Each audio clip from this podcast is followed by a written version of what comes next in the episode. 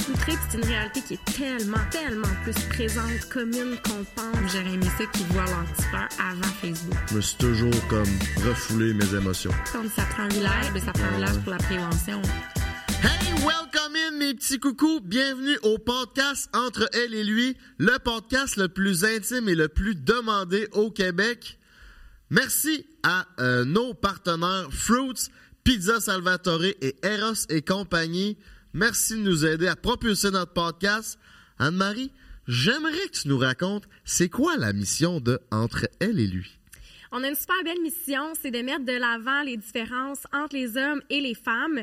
Bien contente d'être de plus en plus inclusif hein, et de sortir des différentes boîtes dans lesquelles on se fait, euh, on se fait mettre, on se fait imposer des boîtes. Hein, quand on est socialisé, ben il y a des différences. Puis moi j'ai envie qu'on se comprenne, j'ai envie qu'on ouvre la discussion, euh, qu'on donne l'espace aux hommes pour s'exprimer davantage, qu'on mette de l'avant ces différences-là, mais pour mieux les adresser et euh, mieux euh, ben, optimiser notre communication. Donc, c'est vraiment ça qu'on va faire durant le podcast à travers différentes thématiques. Euh, puis j'ai super hâte d'explorer plein de sujets avec toi, Frank. Ben, on est là pour ça. C'est votre animateur, Frank the Draper, et la co-animatrice de l'heure, Anne-Marie. on reçoit aujourd'hui Maman Caféine, qui est une mère de cinq enfants une euh... conférencière, autrice. Asticane en fait des affaires, ça n'a pas, de crise de sens. Je sais pas où ce qu'elle prend son temps là. Ben écoute, maman de cinq enfants, la fille apporte euh, littéralement 43 autres chapeaux. Elle est inspirante à un autre niveau. Euh, J'ai vraiment hâte d'y parler et d'explorer plein, plein de sujets avec elle parce que je pense qu'elle va inspirer pas juste les mamans, les papas, les personnes qui n'ont pas d'enfants. Bref, elle est juste incroyable. Ça amène à une question, toi, marie avec l'âge que tu as. Qu'est-ce qu'il y a mon âge, là? Comment ça. Plus jeune, jeune, la bonne femme, là? Fait que j'aimerais savoir, euh, tu veux-tu être maman, toi? T'es encourageant, toi. Je sais. Tu lâcheras pas avec ça, hein? Non, je lâcherai pas le morceau. en parlant de morceau, on va me prendre une bonne petite pointe, un bon petit morceau de pizza Salvatore. Ben écoute, Frank, euh, à l'aube de mes 34 ans, euh, je crois bien que oui, que j'en veux des enfants. J'ai juste pas encore euh, trouvé ma personne avec qui j'ai envie de bâtir ce projet, mais euh, peut-être qu'un jour ce sera le cas. Puis honnêtement là, j'ai annoncé à mes parents il y a quelques années de ça qu'à 35 ans, si j'ai pas trouvé ma personne, fais ça tout seul.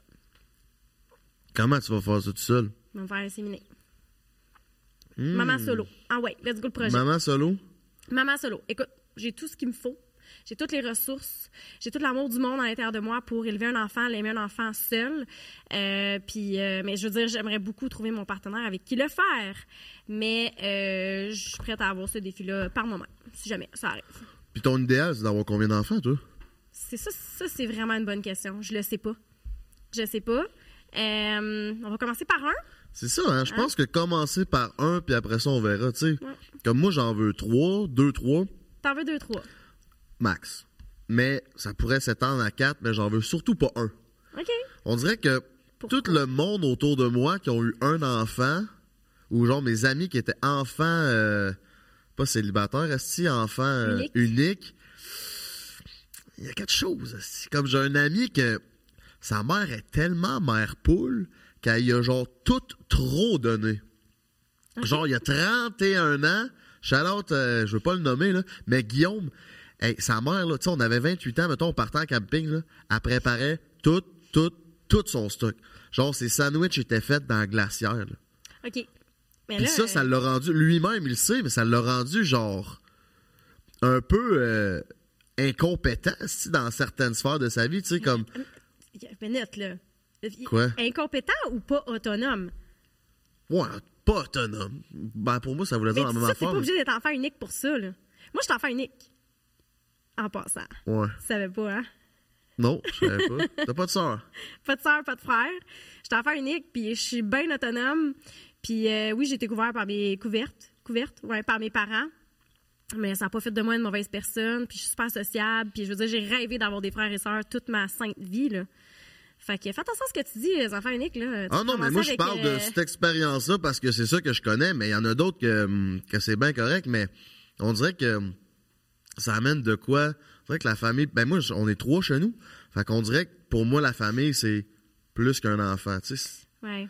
Mais ça m'a vraiment manqué quand j'étais ben, jeune. Ma mère a fait deux fausses couches après moi. Puis, tu sais, je me rappelle, c'est des, des événements marquants dans ma vie, puis j'avais peut-être trois ans. 4 ans. Puis je me rappelle des moments où elle est couchée sur le divan, puis qu'elle vient de faire une fausse couche, puis que le bébé il est juste plus dans son ventre, puis que je comprends pas encore comment ça se, ça se passe. Mm-hmm. Euh, puis j'avais un frère imaginaire, puis euh, tu sais, j'aurais vraiment voulu avoir. Tu sais, c'est comme ton ton crew, tu sais, ben, des gens vers qui tu peux te tourner toute ta vie. C'est ça, ben c'est pour ça que je veux plusieurs enfants parce que c'est ce genre de manque-là, on dirait que j'ai j'ai pu percevoir chez les enfants uniques c'est ça que je veux pas que mes enfants ont. Mais peut-être que je pourrais en avoir juste un, puis il n'y aura jamais ce manque-là. Mais c'est quand même intéressant de parler de fausses couches. J'aimerais ça savoir ce qu'elle ce qu'elle en pense, elle. Ça a fait des fausses couches, puis si oui, comment elle a vécu ça. Oui, ben je pense qu'elle va avoir beaucoup de choses à nous raconter, fait que j'ai bien hâte euh, de discuter avec elle. Ben party, let's go! Sans plus attendre, on s'en va rejoindre Maman Caféine en studio Maker Co, même si on est déjà assis là. 5, 4, 3, 2, 1.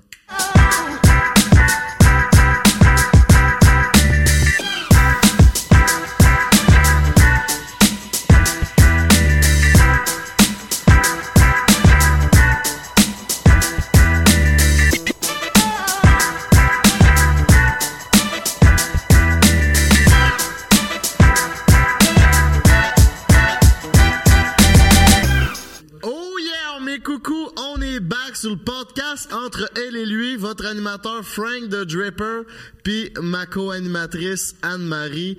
Aujourd'hui, on reçoit nul autre que Maman Caféine. Comment ça va? Ça va bien, ça va très bien. Ben, merci d'avoir accepté l'invitation. Ça fait plaisir. c'est l'énergie, je pense, qui nous. Euh, Donc, Marie-Ève Piché, hein, parce qu'elle a un nom quand même, Maman Caféine. Euh, ça fait vraiment beaucoup, beaucoup, beaucoup de choses. Tu portes beaucoup, beaucoup de chapeaux. Ben, comme beaucoup de mamans. J'ai plusieurs chapeaux. Tu sais, quand t'es maman, t'es infirmière, coiffeuse à tes heures, mm. tu fais de la gestion, euh, de, tu fais du micromanagement de plein de petits problèmes au quotidien. T'es cuisinière aussi des fois, mm. aide ménagère, tu fais un peu de tout. T'es prof aussi entre 4 et 6. Mais bref, oui, je suis. Euh, ben, taxi. ou le taxi. Je suis pas encore rendu là, mais ça s'en vient. C'est plus la job des pères, ce taxi. Oui. Moi, mon père, c'était calice que je suis le taxi. Ouais. Oh, oui. Oui, je pense que les papas, oui, c'est vrai, on peut leur donner ça, mais il y a des mamans qui n'ont pas le choix de donner taximum. Mais moi, mon but, c'est que mon plus vieux aille rapidement son permis puis qu'il fasse ce job-là pour les plus jeunes. Ah, c'est un plan à suivre. Faut qu'il ajoute un autobus au nombre d'enfants que t'as engendré. Minivan, premier champ, minivan, tu sais. Oui, c'est ça, Dodge Caravane. Genre. c'est pas pire, ça. J'aime ça. T'as un plan. Cinq enfants, hein? Je pense qu'il faut le dire. Cinq enfants. Euh, je veux dire, en dehors de, tes cinq enfants, justement, tu es une entrepreneur. Oui. Euh, tu es conférencière, autrice. Euh, quatre livres déjà qui sont sortis, tu en as un cinquième en route. Euh, tu fais de la télé, de la radio. Oui. Euh, J'étudie conférencière? Oui, je pense que oui. Tu as, une compagnie dans laquelle tu fais des, des sacs à main? Oui. Qu'est-ce que tu fais pas? Il y a plein de choses que je fais pas puis j'aimerais donc bien faire. Genre dormir, si tu vas pas dormir, tu prends le temps. Maman caféine. Parce que j'ai le temps de dormir, non. Tu dois être ployé sur l'intraveineuse avec ton solité de café. dans le silex. Ah oui, le sommeil c'est pour les faibles. c'est bon, Non mais euh, étonnamment, je dors très bien, je dors un je dois dormir un 6 heures par nuit très très reconstructeur pour ma personne, c'est bien correct. Puis on est chanceux parce que mon petit dernier fait quand même des nuits potables, chose que mon premier a jamais fait. Genre mon premier, je vais y rappeler jusqu'à temps que je sois une très vieille personne à quel point il n'a pas dormi cet enfant-là. Puis ça t'a quand même inspiré à en avoir d'autres? Je catch pas pourquoi après le premier, j'en ai eu d'autres. Je m'excuse Léo si tu m'écoutes un jour. C'est pas pour bâcher contre toi, mais pour vrai, comme t'étais tellement un bébé à besoin intense, je comprends pas que j'en ai eu, autant là, après lui. Puis ils ont été rapides là après là. Vraiment. Faut dire une chose, puis tu sais, ça en est quasiment gênant, mais je suis une fille très très très fertile. Fait que pour vrai, autant que je suis entourée de gens qui ont des troubles de fertilité, qui ont de la misère à tomber enceinte, pour eux c'est vraiment un struggle. Moi comme même quand je m'y attends pas puis que je suis protégée, ça tombe pareil. Mm. Fait que ça a été comme je l'ai accueilli ça, mais il faut vraiment que vous sachiez que quand j'étais à l'université au bac en psycho, j'allais commencer mon doctorat. Genre, j'avais déjà des crédits au doctorat. T'es sérieuse? Tombée enceinte. Et moi, dans la vie, j'allais vivre éternellement dans le vieux port, dans un loft en briques. J'allais porter des loups boutins tous les jours, avoir un chat pas de poils, rouler en chasse-sport et ne surtout pas avoir d'enfants. C'était ça mon plan de vie. C'est juste vous le dire. T'as rien de ça, finalement. Attends, attends, Effectivement. Ben, des loups boutins, j'aimerais bien en avoir une paire. Ouais, je lançais dans l'univers. Ça va arriver. Mm-hmm. surtout pas avoir d'enfants. Sérieusement, ce n'était ben voyons, ce n'était pas dans tes plans de vie. Non. Toi, t'es, mais t'étais jeune quand même. T'avais 22 ans.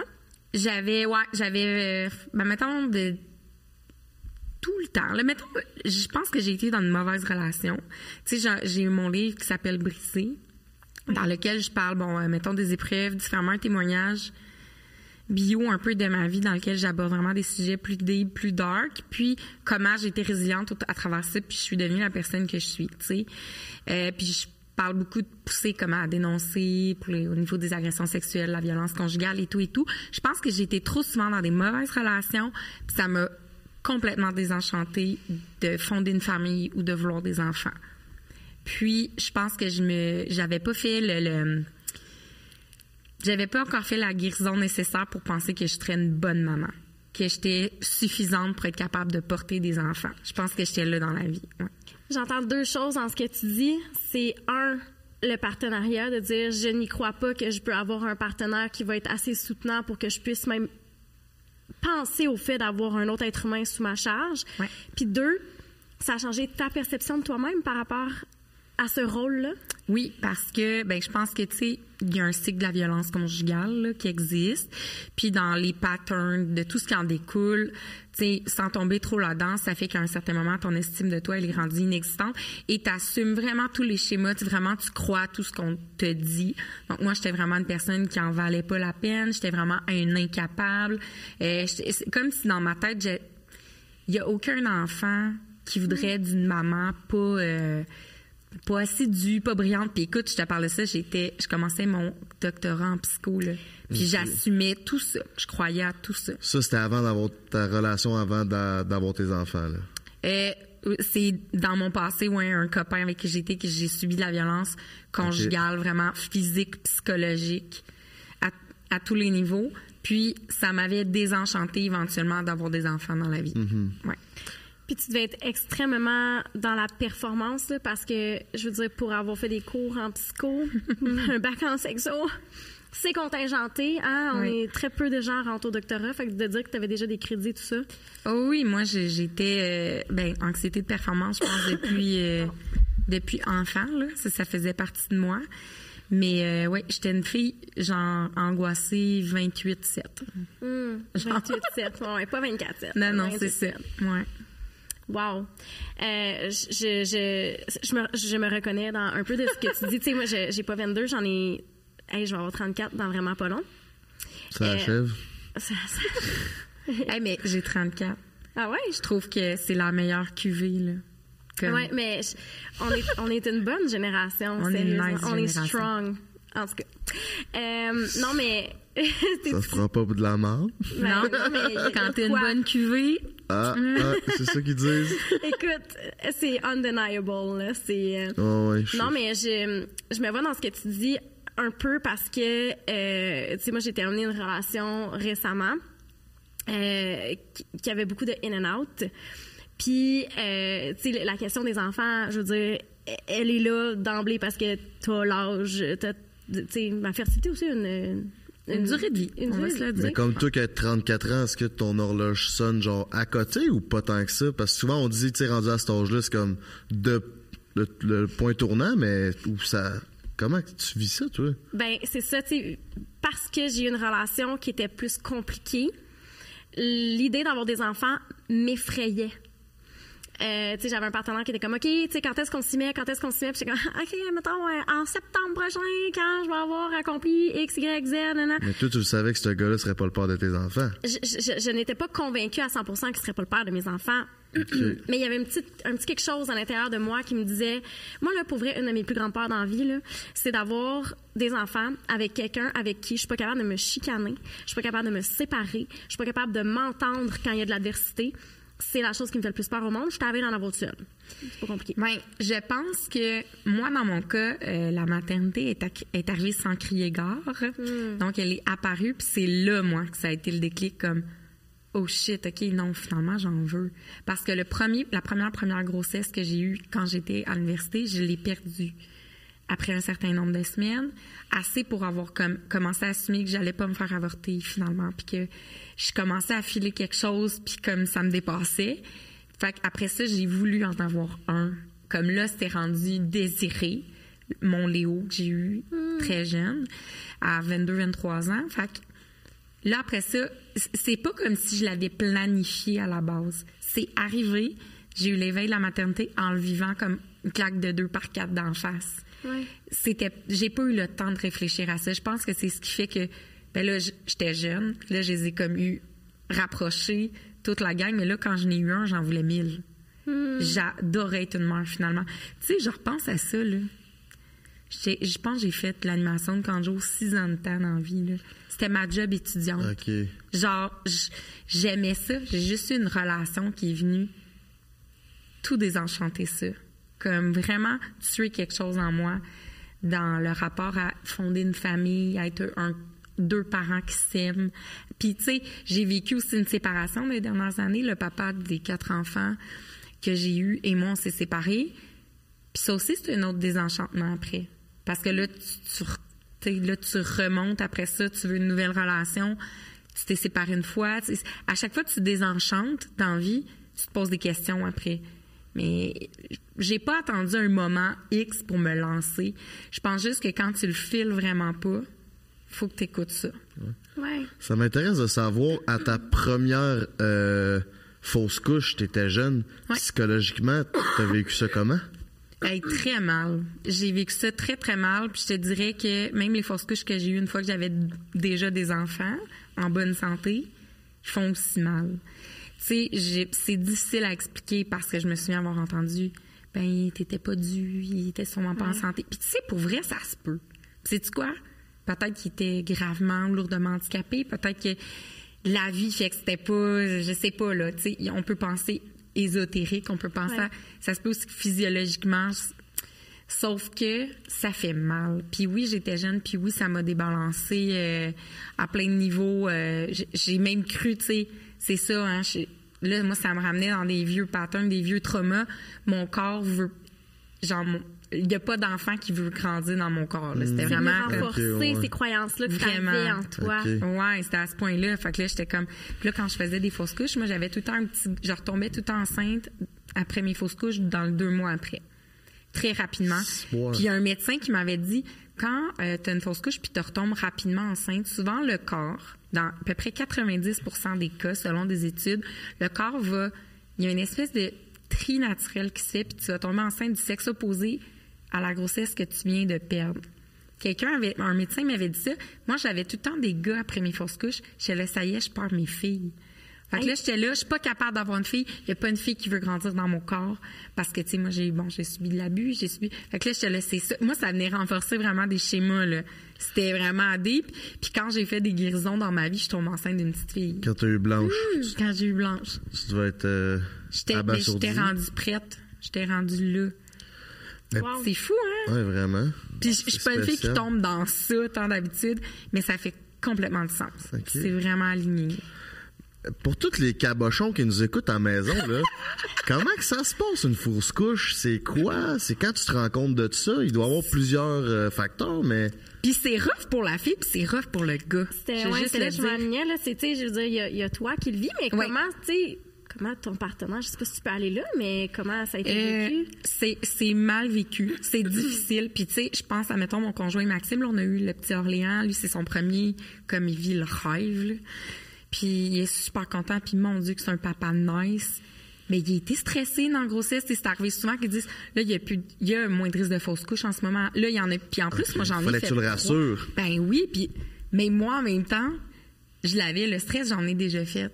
Mais lui, c'est un rookie comparé à toi que ouais, dans la de la cravate. Moi, j'ai j'ai un poste docteur. la mère, connaît ça encore lisse, là, tu sais. Mais je pense que l'homme, euh, oui, le vit aussi difficilement. Puis il va peut-être pas tout le temps le verbaliser de la même façon. Il peut pas le ressentir de la façon que la femme le vit, mais c'est clair que lui aussi, ses rêves, ses espoirs dans cette grossesse-là, cet enfant-là, qu'il voulait avoir puis qu'il était supposé d'avoir, qui va pas naître, pour lui, c'est sûr que ça l'affecte, puis c'est un deuil. Tu sais, comment ça se déclenche, messieurs? Ben, c'est simple. Euh, en fait, c'est pas tout le temps simple, mais généralement, soit tu t'en rends compte à un écho, à un rendez-vous de routine, tu t'en vas entendre le cœur, là, tu sais, dans le rendez-vous, puis des fois, tu sais, le chum vient, puis là, il cherche, puis il cherche, puis là, il l'entend pas, là. Mais toi, tu as des nausées, tes seins ont changé, ton test de grossesse est positif, tu commences à avoir un ventre, puis là, tu te fais dire ça. Puis des fois, ils n'ont pas de la place aujourd'hui pour te faire une opération. Puis des fois, tu le perds chez toi, tout seul, dans ta maison, assis sur ta toilette. Tu le ponds mort? Oui. tu vas à la salle de bain, puis des fois, mettons, en bas de huit semaines, ben c'est microscopique, c'est tout petit, mais c'est assez pour que tu comprennes que c'est ça qui vient d'arriver. Puis des fois, c'est accompagné de grosses douleurs puis de crampes. Fait qu'il y a quelque chose de physique et psychologique de vraiment pas nice. Ça doit être... Tu devais être brisé raide. Moi, j'étais brisée, puis c'est quoi? C'est parce que, en plus, je m'en, souvent, on s'en est rendu compte quand même assez tard. J'avais eu vraiment des symptômes, fait que tout le monde est au courant. fait que je vais expliquer ça après ça aux gens que tu recroises deux mois plus tard. Ben non, je suis comme, il n'y a plus de bébé. Puis comment, moi, j'ai, ma première est traumatisante parce que moi, les trois, ils sortaient pas chez moi. Ils sortaient pas naturellement. J'ai, eu, j'ai dû avoir des curetages à chaque fois. Tu vas à l'hôpital, puis tu t'en vas à l'opération d'un jour, puis c'est ça que tu t'en vas faire. Tu es endormi, puis ils vont l'enlever. Fait que c'est pas nice. Puis moi, quand j'avais su que le, il y avait plus de cœur, c'était un très bon gynécologue, qui, obstétrique, qui m'avait comme fait l'examen. Puis il est très bon. Mettons là, que tu es en train d'accoucher, il y a un problème, c'est lui que tu veux à l'accouchement. Mais humainement parlant, tu veux pas que ce soit lui qui t'annonce que tu as une fausse couche. Je m'étais mis à brailler, puis il avait dit pleure pas, de toute façon, ça fait deux semaines la croissance est arrêtée. Il était déjà mort. Il me l'a dit, mais avec un détachement que je devais être sa sixième du matin, tu sais. Ouais, ouais. Puis moi, je me mets à pleurer, puis il dit, bon, là, tu sais, on, mettons, on était mardi matin, il n'y a pas de place avant vendredi matin pour le curtage. Fait que là, tu pars chez toi. Moi, je t'ai resté trois jours avec ça, puis je à puis je sais que je suis pas toute seule. C'est quelque chose de courant. C'est ça. Ça arrive à des milliers de femmes. Je suis outrée. Je suis outrée, puis en même temps, je suis contente qu'on en parle parce que c'est une réalité qui est tellement, tellement plus présente, commune qu'on pense, les fausses couches, les, les, difficultés au niveau de la fertilité, etc. C'est vraiment plus présent qu'on puisse le penser. Puis, je sais pas si le corps médical étant majoritairement masculin, ça a un impact justement sur, tu sais, il, t'a complètement médicalisé, là, tu sais, plus un être humain en avant de lui, là, puis je trouve que des fois, il y a comme une insensibilité à ce niveau-là, surtout chez les femmes, que ça, ait un rapport avec la maternité ou pas, je trouve qu'il y a un manque de, bienveillance, de, de, Ben, il y a beaucoup de violence obstétrique, là, on entend parler. Moi, je me considère honnêtement chanceuse parce que j'ai quand même eu plusieurs accouchements de petits bébés en santé. Là. Puis j'ai eu des accouchements de préma aussi, bébés réanimés. Tu sais, j'ai eu de tout. Mais je trouve que mes accouchements en soi, il n'y a rien de... C'est dramatique. non, c'est ça. Il n'y a rien de je vais m'opposer ou je vais faire une plainte au personnel. Euh, puis beaucoup en obstétrique aussi, à, ce qui va être à l'étage de la maternité, c'est majoritairement des infirmières puis des femmes. Tu sais, mettons, t'es suivi de grossesse, moi, j'ai eu que des femmes. Fait que je pense que ça, ça venait combler quelque chose de que j'avais besoin de me faire traiter comme une femme enceinte qui a des émotions, qui a des hormones, on en parlait, là, des hormones, là. Mais c'est ça. Mais oui, quand tu tombes dans le plus médical, comme précis, c'était des gynécos tout le temps, c'était des hommes qui, qui allaient là, souvent dans le plus précis. Là. Qui l'ont jamais vécu, qui l'ont jamais... Mais comme je dis, le monsieur, là, mettons que moi, j'avais eu un, problème en accouchant, c'est clairement lui que je voulais, là, qui vient de sauver la situation. Il est professionnel, il est incroyable, il est une sommité. C'est lui qui, comme, qui a fait des miracles dans le... qui a sauvé tellement d'enfants. Sauf que je pense que c'est ça. J'avais, il y a trop encore de femmes qui se font annoncer ça. Il y en a qui perdent assez à l'urgence parce que ça fait 20 mm. heures qu'ils attendent, puis la personne au triage, elle sait qu'elle est en train de faire une fausse couche quand elle la voit, mais il n'y a rien à faire. Elle sait que rendu là, ben, elle va écouter, puis elle va voir que ben. Fait que, tu sais, c'est dégueulasse. On n'est jamais prêt à faire face à une fausse couche. Mais aurais-tu un conseil à donner aux futurs parents à qui ça pourrait arriver? Toi qui es passé que par quand même trois fausses couches? Euh, les, statistiques sont assez euh, impressionnantes. Je crois que c'est une femme sur cinq qui va faire une fausse couche dans sa vie.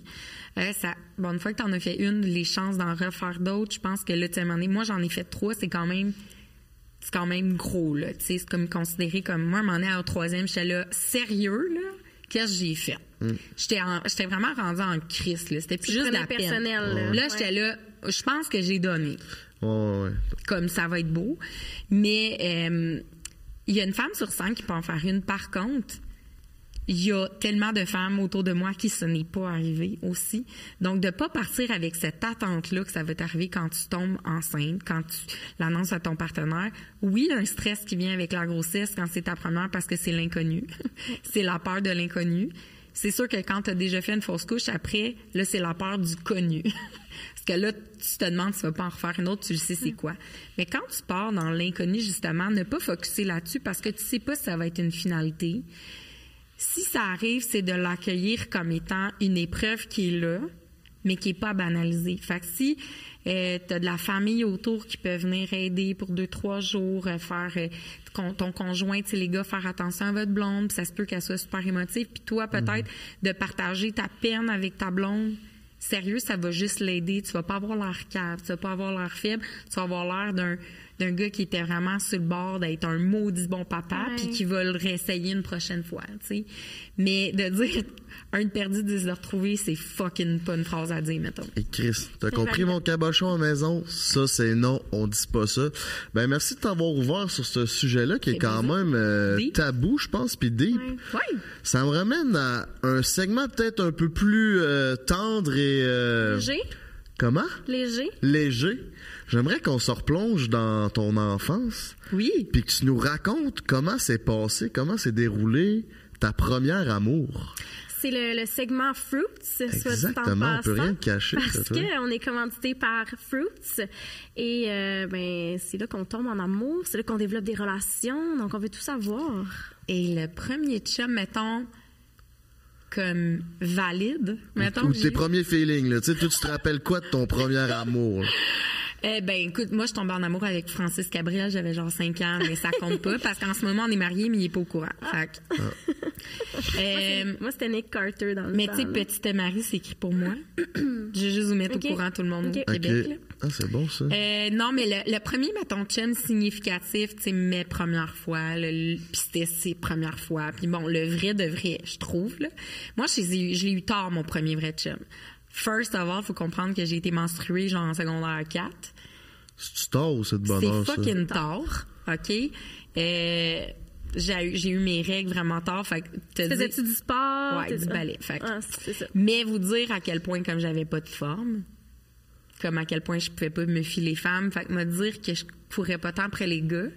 Euh, tu sais, mettons, avoir pas de seins, moi, mon sternum sortait plus que mes seins. T'as dire, là je, faisais de la gym. Bon. Gymnastique, on est garde. Fait que c'était ça, j'avais de l'air. La planche de plywood, là, j'ai entendu souvent celle-là. Ouais, puis plus, plus comme un trou. J'avais des trous. J'avais pas des bosses, j'avais des trous. Toi, t'étais une planche de plywood? Moi? Ouais. Tu comprends pas. Ben là, non, c'est ça, je comprends pas ce que t'as, là. Tout d'un coup. J'ai lâché la gym, m'entraînais 30 heures semaine. Je faisais des compés, je suis nationale. Euh... Tu t'es mis à manger de la. Non, non. La scrap? Non, non, mon corps, j'ai arrêté de surentraîner mon ah, corps. C'est ça qu'on appelle la comment on appelle ça donc? La, la poussée de croissance. Ben, il y en a eu toute une. Mais l'entraînement peut retarder. Absolument. Les règles, la, puberté en général. Puis euh, je me faisais traiter de planche de plywood, puis je, demandais à ma, à ma mère de m'acheter des, des brassards rembourrés. Ah, ben J'étais tannée de me faire niaiser. Hey, moi aussi, là, des brassards rembourrés, j'ai connu ça. Euh, mes premières fois à Sandy, quand j'ai découvert que ça existait, hey, wait a minute, là. Ajouter au panier. Mais hein. là, c'est parce qu'après ça, tu veux, mettons, tu commences à avoir des feelings pour un gars, puis tu sais, tu veux avoir tes premières expériences, puis tout, t'es comme, OK, si j'enlève ma brassière. Ouais. Tu sais, fait moi, ça a été très long. Je considère que ma première vraie relation, elle avait été, elle a été avec un garçon euh, super respectueux, tout s'est bien passé, euh, on était consentants les deux, c'était vraiment, on s'aimait full, on en avait discuté de notre première fois, j'en avais parlé avec ma mère. Genre qui était comme OK, ben je pars telle journée, on va coucher ailleurs. Puis ah ouais? moi c'était vraiment comme c'était beau là, c'était bien, c'était sain. Puis j'étais complètement in love comme next level. Puis ça a été une peine d'amour next level aussi. C'est lui ou toi qui a cassé? C'est lui qui a cassé sur ah, MSN. Sur MSN? Hey, mon cabochon à maison, faut que tu fasses ça en personne. Pas en texte, pas au téléphone, c'est non. Prends tes couilles, habite-les, puis party, let's go aussi. Ouais, ouais, je pourrais pas mieux le dire. Non, mais c'est vrai. MSN, genre. MSN. Ouais. Oh. Puis il voulait plus me répondre après. J'étais comme, ah. peux-tu m'appeler? Moi, j'étais en panique. Puis t'es là, non, mais tout est dit. J'étais comme... Tout est ah. dit. ouais, il était super maladroit. Mais tu sais, c'était comme de secondaire 4 à secondaire 5. Fait que moi, l'année de secondaire 5 était commencée. Moi, j'allais au bal avec, là. T'as pas dit? Dans ma tête, j'allais aller au bal avec de ta vie, là. Ben oui. Je suis pas grave où on allait au cégep, on allait voir rendu là. Mais j'allais puis là, ben non, fallait que je me trouve quelqu'un pour le bal. En tout cas, c'était vraiment un gros struggle cette année-là. Ouais, ouais, mais c'est quelque chose, là, aller au bal avec quelqu'un, là, au ah oui, je c'est significatif, là. Ouais, ouais. Si je repense à ça, je suis comme... Mais tu sais, si ma fille vit quelque chose de même, premièrement, ce gars-là va mourir, mais deuxièmement, euh, je vais comprendre ce qu'elle vit. Tu comprends? Je vais comprendre qu'elle a une vraie peine. Mais le gars va mourir. Je vais juste le spécifier. c'est clair. Anne-Marie, comment que ça marche, Fruit, si j'ai envie de trouver l'amour? Écoute, euh, tu downloads l'application et selon tes envies, ben il y a un fruit qui va refléter tes envies. Donc, il y a le raisin pour un verre de vin sans se prendre la grappe. fait que chumé chumé là. Chumé chumé. Juste on se casse pas la tête. On va prendre un verre de vin, on pas d'attente. On discute, c'est ça. T'as les cerises pour euh, trouver ta douce moitié. Ah, c'est beau ça. Oui. Petite paire de cerises. Et t'as la pêche pour aller pêcher histoire d'un soir. Oh. One night. Un one night stand. Ben, ça a le mérite d'être clair. Ça a le mérite d'être clair. C'est ben, c'est ça qui est le fun de cette application-là. Tu, comme, tu, choisis ce que tu veux. T'es pas comme dans l'obligation d'être stéréotypé pour OK, c'est juste fourré ou être en couple. Tu sais, tu choisis. Puis tu sais où est-ce qu'on s'en va plus rapidement. C'est ça. Tu perds pas ton temps. on a les mêmes intentions. Puis, euh, mais tu sais, ça, ça change, par exemple, des fois, des intentions. Oui. Tu peux changer de fruit. Ouais. La pastèque, c'est des câlins récurrents sans pépins. On aime ça. Genre de sex friend? sex friend. Ah, Chris. Ben, c'est cool pour ceux qui sont là-dedans. Ouais, ouais. Moi, je suis dans le panier de fruits, je suis bien, là. J'ai tous les fruits autour de moi. Oh. Ouais, ok, Maxime représente l'entièreté des fruits. Oui, c'est tout les fruits en un. C'est cute tantôt. C'est un multifruit, ouais, c'est ça, c'est une multivitamine. Oui. Mais tantôt, je trouvais ça vraiment, euh, je trouvais ça attendrissant parce que tu, il dit, hey, t'es un super dad. Oui. C'est comme, ça fait combien de temps que vous êtes ensemble? Écoute, genre deux ans et demi. OK. À nos âge, j'ai annoncé le matin même. Hey, je suis enceinte. je venais de faire un test. Ouais, fait que ça a été. Il est arrivé dans ma vie, c'était la pandémie. J'avais quatre enfants, 24-7. Tout était fermé quasiment. Il n'y avait pas de. Qu'on s'est connus dans ce contexte-là. On n'avait pas de temps seul quasiment d'amoureux. C'est pas le meilleur non. Mais placement pour euh, tomber en amour. Puis je me suis dit, je sais pas. Puis là, ben, il m'a, il a jamais poussé là, pour qu'on ait un enfant. Genre, j'en avais quatre. Ils acceptaient très bien.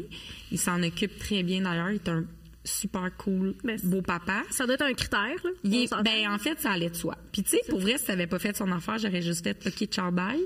Je mérite quelqu'un qui est game d'embarquer dans cette aventure-là dans ma vie telle qu'elle est. Puis c'est correct. Après t'avoir séparé, du père de tes quatre enfants, ça T'avais-tu une crainte au niveau de ah. savoir, tu vas-tu trouver un autre mec qui va une crainte? Puis en même temps, tu veux-tu te pogner un gars qui a déjà deux, trois enfants, ça euh, t'en fait... Salut les critères! Premièrement, moi, j'ai dit à ma mère, là, je suis séparée, juste te dire que je suis célibataire pour le restant de ma vie.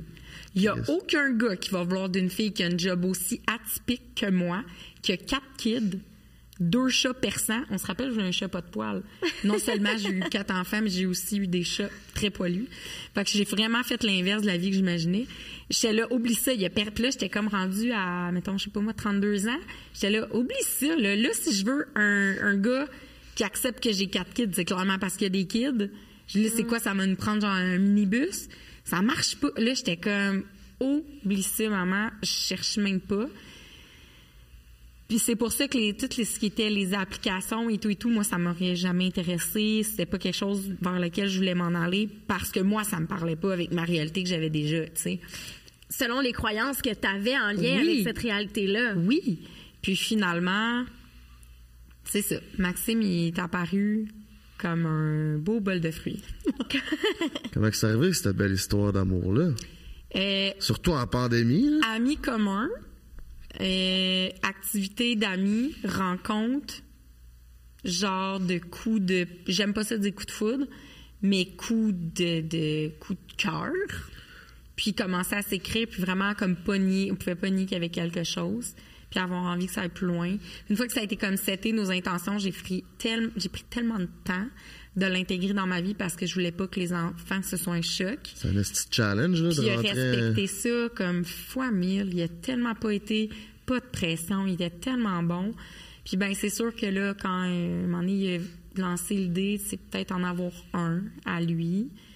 Moi, j'étais comme, j'en ai quatre. Un de plus. Why not coconut? Je disais qu'il arrivé avec son chien aussi, de 160 livres chez moi, avec mes deux chats. Il est déménagé à deux heures de route. Fait que, ouais, des fois, il dit, je, me fais dire que je suis bon, dis, ouais, pour vrai, il est bon. Il est bon, je vais le dire, il est fucking bon. Mais, je mérite fucking ça. Je veux juste le spécifier aussi. Fait que s'il y a des mamans qui pensent qu'ils méritent pas, comme de se remettre en couple, qui sont comme, oh mon Dieu, Maxime, comme que je suis. Non, non, t'as attiré quelque chose que tu mérites. Puis lui, il te mérite, t'es aussi bonne pour lui dans sa vie. Tu sais, c'est les deux. Mhm. Parce que, tu sais, les mamans, ainsi que beaucoup de femmes qui ne sont pas mamans, on est vraiment des Wonder Women. Ouais. Pour de vrai, dans notre cuvée. Dans notre cuvée. Dans notre cuvée. C'est 88? 89. 89. 88, 89, c'est deux bonnes années. Ouais, c'est deux bonnes années. Je suis dans les années 90. Ouais, à partir de là, c'est non, c'est vrai. Ça dégrade. non, mais euh, on est des, vraiment des Wonder Women. Puis je trouve que les femmes, on travaille tellement sur nous-mêmes. Puis on est dans l'être, on est dans le faire. On est juste tellement accompli. Puis j'adhère à ton discours de dire Hey, moi, je mérite ça. J'ai travaillé sur moi. Je, je, donne tout ce que j'ai à mes enfants. Je donne tout ce que j'ai. Parce que là, on parle beaucoup de ton rôle de maman depuis tantôt, mais tu sais, t'es es autre chose que juste maman. Oui. Puis tu sais, c'est comme je me donne dans toutes ces sphères-là de ma vie pour mon bien-être, pour le bien-être des gens autour de moi. Euh, mais ça que tu mérites quelqu'un qui va venir euh, enjoliver tout ça, puis qui va te supporter, puis qui va profiter de la Wonder Woman que tu Exact. Puis il faut pas oublier non plus que les enfants ont ouvert leur univers, leur cocon familial qui était eux tout seuls avec maman tout le temps à une autre personne qui partage maintenant le temps de maman, sa vie, ses occupations son lit, son quotidien, c'est beaucoup aussi. Mm-hmm. eux aussi méritaient cette personne-là. Lui mérite cette place-là que mes enfants y ont fait. Fait que je pense que quand c'est compris que c'est un tout, que tout le monde mérite tout le monde, il y a peut-être moins de frustration de part et d'autre qui peuvent se faire. Fait que oui, il est excessivement bon, mais c'est ça. Tout le monde est bon dans ce schéma-là ici. Puis c'est important de se le dire, tu sais. Puis tu sais, tu disais, t'es pas juste une môme, tu sais, t'es, es autre chose. Puis oui, tu sais, avec Maman Caffine, ça a vraiment commencé comme pour faire rire les filles. Dans le temps, il y avait pas beaucoup de mamans blogueuses ou encore. Tu sais, il y en a vraiment beaucoup, mais tu sais, moi, j'étais l'une des premières à faire des lives Facebook et tout. Tu sais, moi, c'est vraiment natif de Facebook surtout. Puis, ouais, t'as, euh, tout un following sur Facebook. C'est vraiment ma grosse plateforme. Tu sais, là, Instagram, je mets du temps, mais sais, moi, ça a vraiment parti sur Facebook puis dans les médias traditionnels. Fait mais le but, c'était vraiment de faire rire les femmes puis vraiment de dédramatiser le quotidien de maman, là. Puis vraiment leur rappeler, t'étais de femme avant d'être maman, tu es encore une femme et tu le seras encore après avoir accouché. Fait oublie-toi pas là-dedans parce que ça devient hard. Ouais, ouais. Ça m'intéresse de savoir, tu sais, t'as quatre enfants, ça a été comment l'intégration? Tu sais, le, quand euh, Maxime, ton nouveau chum, il est arrivé, lui, ça a bien fait, mais eux, ça s'est-tu bien passé? T'as-tu vu une différence? Tu sais, c'est une fille, trois enfants, euh, trois gars avec des âges différents. Est-ce que tout le monde s'est bien passé ou il y en a, il y a eu quelques petites frictions, des... Ben, écoute, je pense qu'on l'a tellement bien fait, puis graduellement, je suis hyper transparente quand je te dis, il n'y en a pas eu de pépins. Il y en a, moi, j'en ai pas senti des réactions. Au contraire, il est devenu le très cool dude of the family. Comme j'allais les chercher à l'école. Quand, mettons, là, au début, c'était une, fin de semaine sur deux, ils allaient chez papa. Puis le reste du temps, je les avais. depuis un an, on fait vraiment garde partagée 7-7. Tu sais, c'est pas rare que je vais les chercher le vendredi soir à l'école. Puis ils sont comme, ah, c'est pas Maxime qui est là? Ah, Maxime est pas venu. Puis je suis comme, Yo, salut, c'est moi ta mère qui t'a donné la vie. T'es-tu content de me voir? Oui, Maxime, il est à la maison en passant. Quand tu dis que vous avez fait si bien ça, c'est quoi faire si bien? Pourquoi? Euh, intégrer Maxime tranquillement, au bon rythme, comme je, comme je filais que mes enfants étaient prêts à recevoir la présence de Maxime dans, dans leur vie.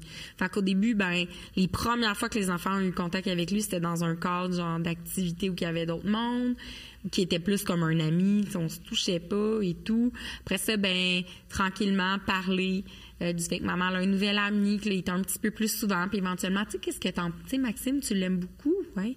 Tu penses que ce serait un bon amoureux pour maman, ça? Hmm. Ouais. Ah ouais, puis t'aimerais ça qu'ils des, des fois ils viennent coucher à la maison, tu sais, puis on se fasse des crêpes tout le monde ensemble. Oui, invite-le. Puis là j'ai comme fait OK, c'est comme s'ils me disent OK, c'est bon. Ouais. Puis moi, mais ça me rassure aussi comme maman que c'est fait dans bonne et forme. Vraiment les impliquer. Oui. Ils sont tombés en amour avec lui. Tu sais, tu t'es donné le temps de tomber en amour avec lui. Puis là, après ça, c'est, ça a été à eux de tomber en amour avec lui. Puis ça, tu sais, les familles reconstituées, c'est vraiment tout un défi. Il y a plus de séparation dans les familles reconstituées que dans les familles euh, nucléaires. Nucléaires, ouais, c'est ça. Nucléaire, c'est quoi ça? C'est la famille euh, maman papa. Souche. Ouais souche. Souche ça. aussi il y a tout le temps le, il y a le vocabulaire. C'est excellent. Euh, mais c'est ça puis tu sais c'est c'est vraiment un facteur de séparation la famille reconstituée parce qu'il y a un stress qui vient vraiment s'ajouter. Euh, le nouveau parent qui remplace le parent absent le parent il est pas vraiment absent là, je veux dire ils ont leur papa dans leur vie mais il y a quand même dans la dynamique avec la maman il faut trouver le, un style parental qui fait du sens. Oui. Puis pour la maman, pour le nouveau parent, pour les enfants, c'est beaucoup de Je vais le dire, là, parce que même si ça se passe comme moi, je trouve que ça se passe à un. mais c'est pas vrai que c'est tout le temps parfait. Le stress que tu mentionnes, là, tu parles, puis je suis comme... Mm-hmm. la, petite, boule est là, là tu sais. Même si j'ai une super belle dynamique avec mon chum, je trouve que c'est un papa, il a un beau papa incroyable oui, ce stress-là, il existe. Puis c'est sûr qu'en ce moment, il y a plein de gens, mettons, qui écoutent, là, des, des gars qui viennent de se remettre en couple avec une fille puis qui ont des enfants, et l'inverse aussi, qui doivent se dire, OK, ce stress-là, je le sais, direct de quoi tu parles? Genre, quelqu'un rentre dans ta vie, lui a sa façon de faire, il a été élevé d'une façon. Toi, tu as déjà élevé tes enfants d'une façon. Lui, s'il y a des enfants, ses enfants ont été élevés d'une façon. Mixe mm. tout ça ensemble, genre dans une maison, il y a des frictions, il y a des ajustements. Je vais dire, c'est, c'est pas tout le temps évident. Puis il y a la présence tout le temps ghost un peu, mais qui est là, en suspens d'un autre parent aussi, puis sa façon de faire chez lui, qui parfois va pas toujours s'arrimer avec chez toi. Qui va avoir peut-être quelqu'un d'autre aussi. Qui vient. puis c'est correct, mais je veux dire, le mot, c'est adaptation, puis communication, parce que sinon... Résilience. Tu, ouais, sinon tu, tu survis pas à ça, mais il y en a plein qui survivent. Fait la bonne nouvelle, c'est que c'est possible, mais c'est pas vrai que c'est tout le temps walk in the park. Puis t'en as eu un, tu sais, as eu un enfant avec ton, ton chum en ce moment. Ça a été quoi l'intégration de ton dernier avec les quatre? Parce ah. que j'ai du monde dans mon entourage, c'est une famille recomposée, puis ils viennent d'avoir des enfants, puis les, les, plus vieux se sentent comme, tu sais, ça se sent. J'ai pas d'enfant, je connais pas ça, mais ça se sent qu'il y en a une que là, vu qu'il y en a des nouveaux, elle est plus pareille. Elle cherche beaucoup plus l'attention. Est en réaction. C'est ça. Avant, c'est la, petite dernière, la princesse, puis tout. Mais là, il y en a des nouveaux. Fait que euh, là, elle crie sa crie. Elle cherche beaucoup plus l'attention. Fait que toi, ça s'est passé comment? Surtout que tu en as quatre. Oui. Euh, j'en ai quatre rapprochés. je te dirais que le gap d'âge, j'étais pas si... Euh, tu sais, j'avais quand même mon petit crew. Puis là, j'ai annoncé que j'étais enceinte la réaction, elle a été belle, elle a été bonne. Euh, il y a eu des petites inquiétudes. Je suis beaucoup dans la communication avec mes enfants, fait qu'on a adressé la chose, on en a parlé. J'ai assuré que ça allait pas changer, mais que comme ils vivent déjà, tu sais, ils sont quatre. Hein. Les one-on-one moments, il y en a pas autant dans une famille qui sont deux. Puis c'est correct, puis bon, c'est de la gestion. Mais là, j'ai dit, oui, il va avoir un bébé qui a des besoins, mais vous, quand vous étiez toute bébé, je vous donnais tout ce temps-là aussi parce que mm. vous étiez dépendant de moi à un autre niveau. Fait que quand il va avoir le bébé, il va avoir besoin de moi pour manger, pour se, pour s'endormir. Ça empêche. Je sais pas que toi, tu as moins besoin de moi, c'est que lui, il a besoin de moi pour ça. Puis toi, tu as besoin de moi pour ça. Fait que maman va séparer son temps mm. comme un peu de cette façon-là je vais jamais moins vous aimer, vous allez jamais perdre votre place. Puis Maxime, bon, on en a tellement parlé. Puis il dit, tu sais, j'espère que ils vont comprendre. Je veux pas que ça paraisse que je donne plus de temps, mettons, avec Orléans, qui se sentent délaissés. on a tellement parlé. Fait que je te dirais que la réaction, il y a eu une petite régression, je pense. Mes deux plus jeunes, j'ai senti une petite régression. Euh, comme il y a un bébé qui arrive, ils font, ils font un petit peu plus les bébés. Mais c'était pas comme juste vouloir plus de l'attention, c'était pas en allant utiliser des méthodes négatives. Tu sais, des enfants qui vont chercher l'attention avec des gestes négatifs. Mm-hmm. Eux, je l'ai pas senti comme ça, même que c'est genre la mascotte, leur petit frère, c'est leur fierté, sont contents, ils en parlent à l'école, les professeurs, le personnel de l'école m'en, font au vent aussi sont fiers là puis tu sais quand ils arrivent à l'école sont contents puis le matin avant l'école il joue avec. Fait que, tu sais, pour vrai, je pense qu'on a réussi. Moi, je l'appelle notre bébé trait d'union, là. Je trouve qu'il vient. Ouais, il vient comme souder notre gang ensemble. Mais oui, il y a des enfants qui peuvent réagir, puis je pense que c'est important de dire que c'est normal aussi. La communication, c'est le point euh, culminant, je pense, dans tout ça. Et ben, puis préparer beaucoup les enfants pendant la grossesse. Ouais. Ouais, vraiment comme plus que pas assez. Même si on pense qu'ils ont un caractère, qui sont vraiment prêts à ça, qui montrent pas de signes pendant la grossesse, genre d'inquiétude ou autre, c'est pas grave. Tant que le bébé n'est pas dans la place.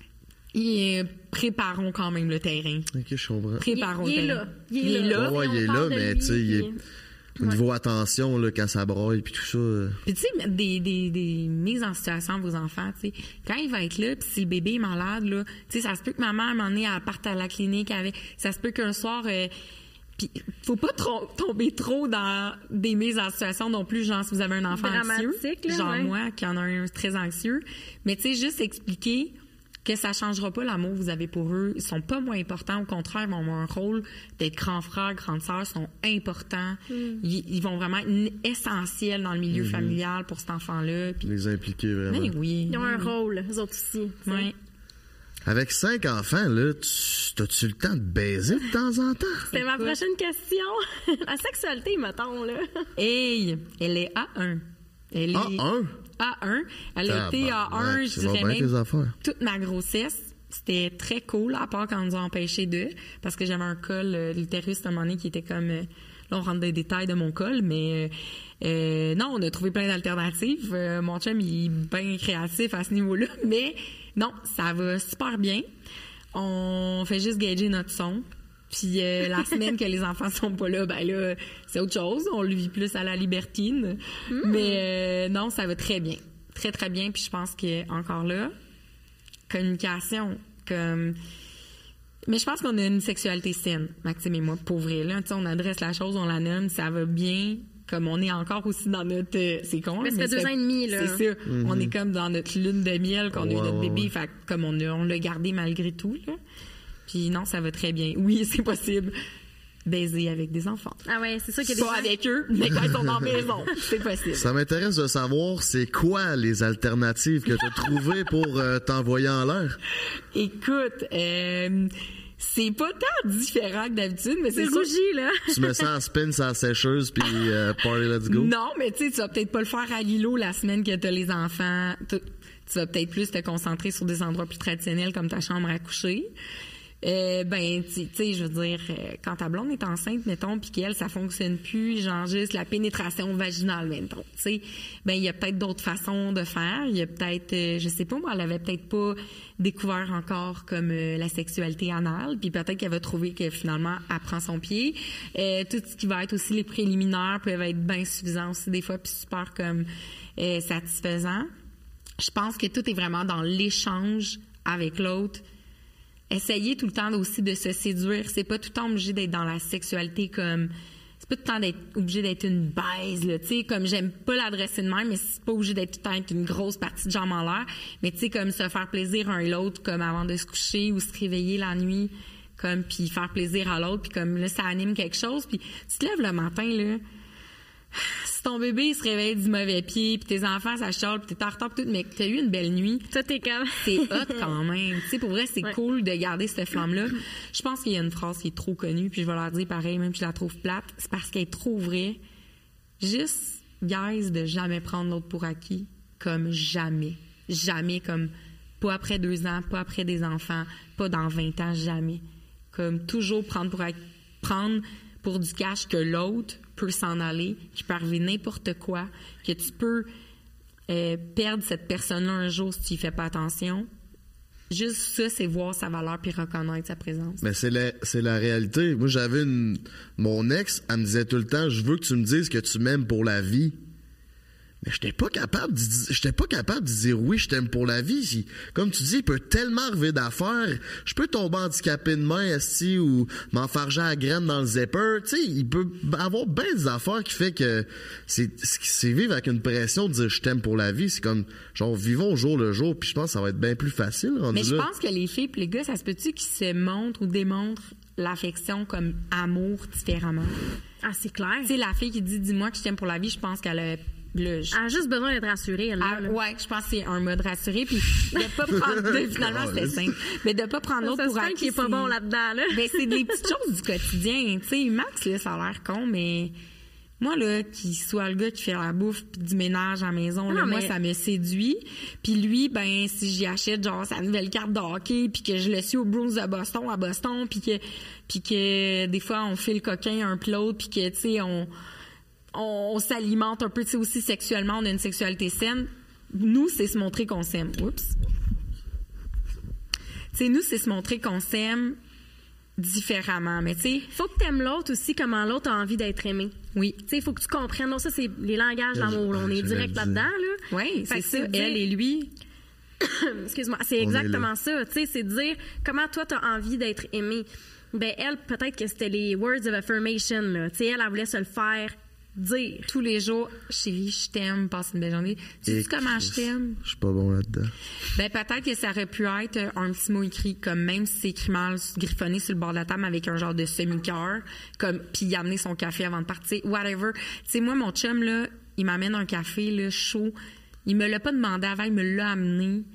Euh, il va déneiger mon char. Tu sais, c'est comme. Ah mon Dieu, Il m'achète du linge, genre, il m'achète du linge. Il écrit à des boutiques. Pensez-vous que ma blonde, elle va aimer ça? Puis là, euh, elle s'appelle telle, elle a déjà commandé chez vous. Oui, oui. OK, ben je pense que ça, elle aime ça parce qu'elle a fait un like sur votre photo, tu sais. C'est pas vrai. Oh moi, mon Dieu, ben, j'en veux un de même. Je sais, je sais, il y en a plein qui veulent son jumeau, mais il n'existe pas. Oh. mais c'est moi, c'est un langage d'amour que j'aime. Puis Maxime, c'est pas le gars nécessairement comme il m'écrira pas un post Facebook puis une lettre d'amour. Ouais, mais il me le montre de plein d'autres façons. Dans ses actions, dans les, les services rendus. Oui, c'est ça. Puis si lui, ben, je sais que pour comme beaucoup d'hommes, je pense, mais pour lui, l'aspect sexualité, il est important. Je pense que c'est démontré que je le désire puis tout. Ben, je lui montre comme ça, mais pas parce que je me force, parce que je sais que c'est ce qu'il a de besoin, parce que ça me fait plaisir, parce que ça rentre dans un cycle de je veux, je veux répondre à ses attentes, il répond bien à mes attentes, puis ça devient un tout. Mais je pense que c'est important. Le, tantôt, tu t'es dit euh, ne pas se prendre pour acquis. Ah oui. Puis c'est super important. Puis quand tu te prends pas pour acquis, c'est que tu continues à être des entités en parallèle, ensemble. Tu sais, il y a comme il y a trois, il y a trois bulles. Tu as la sienne, la sienne, puis il y a le couple. Puis je pense que en fait le désir sexuel, puis tu sais je, sais je, je, psychanalyse un peu ta relation là avec les peu de détails que j'ai, mais je me dis si c'est vraiment ça, tu sais, de pas se prendre pour acquis, c'est qu'il y a une distance entre les partenaires. Puis le désir ne peut naître que dans la distance. Quand tu es fusionnel, puis que tu es tout le temps ensemble, puis que tu te prends pour acquis, puis il, ne peut pas avoir de désir. Le désir, il faut qu'il y ait un manque. Tu peux pas désirer ce que tu as déjà. Fait que le désir sexuel va vraiment naître dans cette distance-là que tu crées, puis c'est vraiment en admirant ton, ta partenaire, puis tu, tu peux pas quand tu le prends pas pour acquis, justement, il y a une admiration qui naît à travers ça. Ça nourrit l'amour, ça nourrit le désir. Puis, tu sais, je, vous écoutais un peu parler, là, parce qu'on l'a rencontré avant le, podcast. Euh, tu sais, il, a gardé sa, vie, t'as la tienne, vous vous réalisez à travers vos vies respectives euh, dans des domaines complètement différents. Puis en même temps, quand vous pouvez euh, vous présenter pour l'autre, ben vous le faites? Oui, mhm. puis je, je, sais que Max, ces semaines, il court, là. Il court, puis je sais que souvent, il est comme j'ai un point au cœur, j'ai un point au cœur. Tu sais, notre vie est vraiment effrénée. Puis, tu sais, dernièrement, je disais, tu sais, je vais prendre des semaines, je vais essayer de l'auder ça différemment. Tu sais, on va, on commence à comprendre que là, là, des fois, là, justement, pas prendre l'autre pour acquis. Dernièrement, je pense qu'on l'oublie un peu parce que je prends peut-être pour acquis que là, il va revenir de Trois-Rivières à deux heures de route de chez nous, puis que là, je vais pouvoir lui demander ça, puis ça, puis ça Puis lui, ben, ça tente peut-être qu'il s'est mis tel congrès de tel jour à tel jour, mais là, moi, je suis comme, je vais être tout seul avec les... Tu sais, les deux, je pense, dernièrement, faut, c'est un constant, constant ajustement de pas prendre l'autre pour acquis. Fait que c'est pas quelque chose que tu as un moment donné que tu vas jamais perdre. Dans le fond, c'est tout le temps reséduire l'autre, tout le temps reconsidérer l'autre à tous les jours. Oui, puis de considérer que l'autre, ainsi que soi, on est des êtres évolutifs. Tu sais, là, vous vous êtes connus dans un contexte où toi, tu avais déjà le chapeau de maman, entrepreneur, etc. Euh, mais tu es devenue maman de son enfant. Là, tu as un rôle différent. Tu es différente à ses yeux. Lui, il est devenu papa. Il est devenu. Fait que c'est de se redécouvrir constamment dans ces rôles-là qui changent. Puis d'arrêter de penser qu'on sait tout de l'autre. Puis, tu sais, mhm. c'est prendre pour euh, peut-être pour les hommes qui voudraient un, un, exemple, je suis super comme dégradante. On dirait que je leur parle comme si c'était des enfants. Ah non, parle à mes cabochons, ils veulent savoir. les cabochons.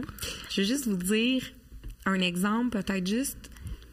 Comme, mettons, ta blonde fait tout le temps, c'est super cliché, mais elle fait tout le temps, je sais pas moi, le souper, t'arrives, c'est cool, toi, tu l'aides pour la vaisselle, mais tu sais, elle a fait tout le temps souper, les commissions, puis des affaires qu'elle t'aime pas faire.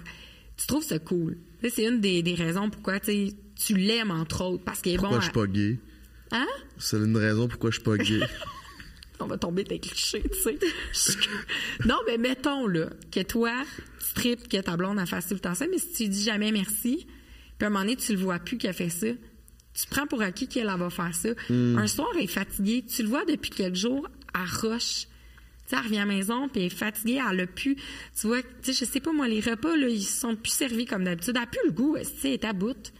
Mais tu sais, je disais, hey, merci, je le vois, tu sais, que tu mets un gros temps, c'est comme ça, tu nous fais tout un repas, ça coche. Puis elle, elle va te dire, merci, toi, j'aime ça, tu sais, quand je suis fatiguée. Après, toi, tu fais full bien la vaisselle, tu ramasses tout, puis j'ai pas à me claquer ça après, moi, ça me. De vous le répéter tout le temps, c'est juste dans des petites choses du quotidien, c'est ça, pas prendre l'autre pour acquis. C'est pas tout le temps oublier que l'autre fait ce qu'il fait, puis sans y mettre de valeur reconnaissance, gratitude, c'est la nourriture pour le désir, pour l'amour, pour la relation. Je veux dire, tu ne pourras jamais trop en donner. Non. Est-ce que vous êtes déjà fait prendre pour acquis? Oui. oui. Et j'ai peut-être déjà pris pour acquis aussi. Oui. C'est toi? Oui, oui, oui. Oui? Oui. Parle-nous-en. Euh, ben justement, j'avais une blonde. Dans le fond, moi, je travaillais euh, dans le monde de l'immobilier, puis euh, j'avais un train de vie quand même assez rocambolesque, puis je travaillais beaucoup. Puis j'avais mon ex qui était à maison, puis elle était femme à la maison. Puis, dans le fond, moi, je souvenais aux besoins euh, financiers, puis elle, elle s'occupait euh, de tout ce qui était à la maison, puis jamais que... Ben, pas jamais, mais j'avais de la misère, justement, à faire ces petites attentions-là. Merci pour ce que tu fais, tu sais, parce que grâce à elle, je pouvais, comme, pas m'occuper de la bouffe, pas m'occuper du ménage. J'arrivais chez nous, la bouffe était faite, la bonne bouffe, le ménage était fait. Fait que, tu sais, j'avais pas cette pression-là, fait que je pouvais mieux performer à job, mais j'avais pas cette... On dirait que c'est pas en moi, genre, de remercier puis de, trouver ces, petits moments-là où ce que je peux y apporter des, attentions pour la, remercier, tu sais. Mais est-ce que tu penses de l'avoir perdu? C'est une fois qu'on le perd, là, des fois qu'on comprend qu'on a pris l'autre pour acquis. C'est une fois que tu n'as plus ça, là, es comme, OK, crime, la personne faisait ça, ça, ça. OK, là, je le vois. Parce que je prouvé, euh, ouais, puis c'est prouvé dans les burn-out amoureux que ce sont les femmes qui vont demander la séparation bien avant puis que ça arrive souvent qu'il va y avoir, euh, elle va accepter d'aller en thérapie pour, par exemple, se laisser euh, sainement. Puis on a un partenaire qui est complètement à bout. Souvent, ça va être la femme dans la relation. Et tu as l'homme qui est le partenaire qui ne sait même pas que ça allait mal. Ah mon Dieu, c'est comme... C'est cliché, là, mais c'est les études. Ce sont les études. Moi, je suis allé en thérapie de couple.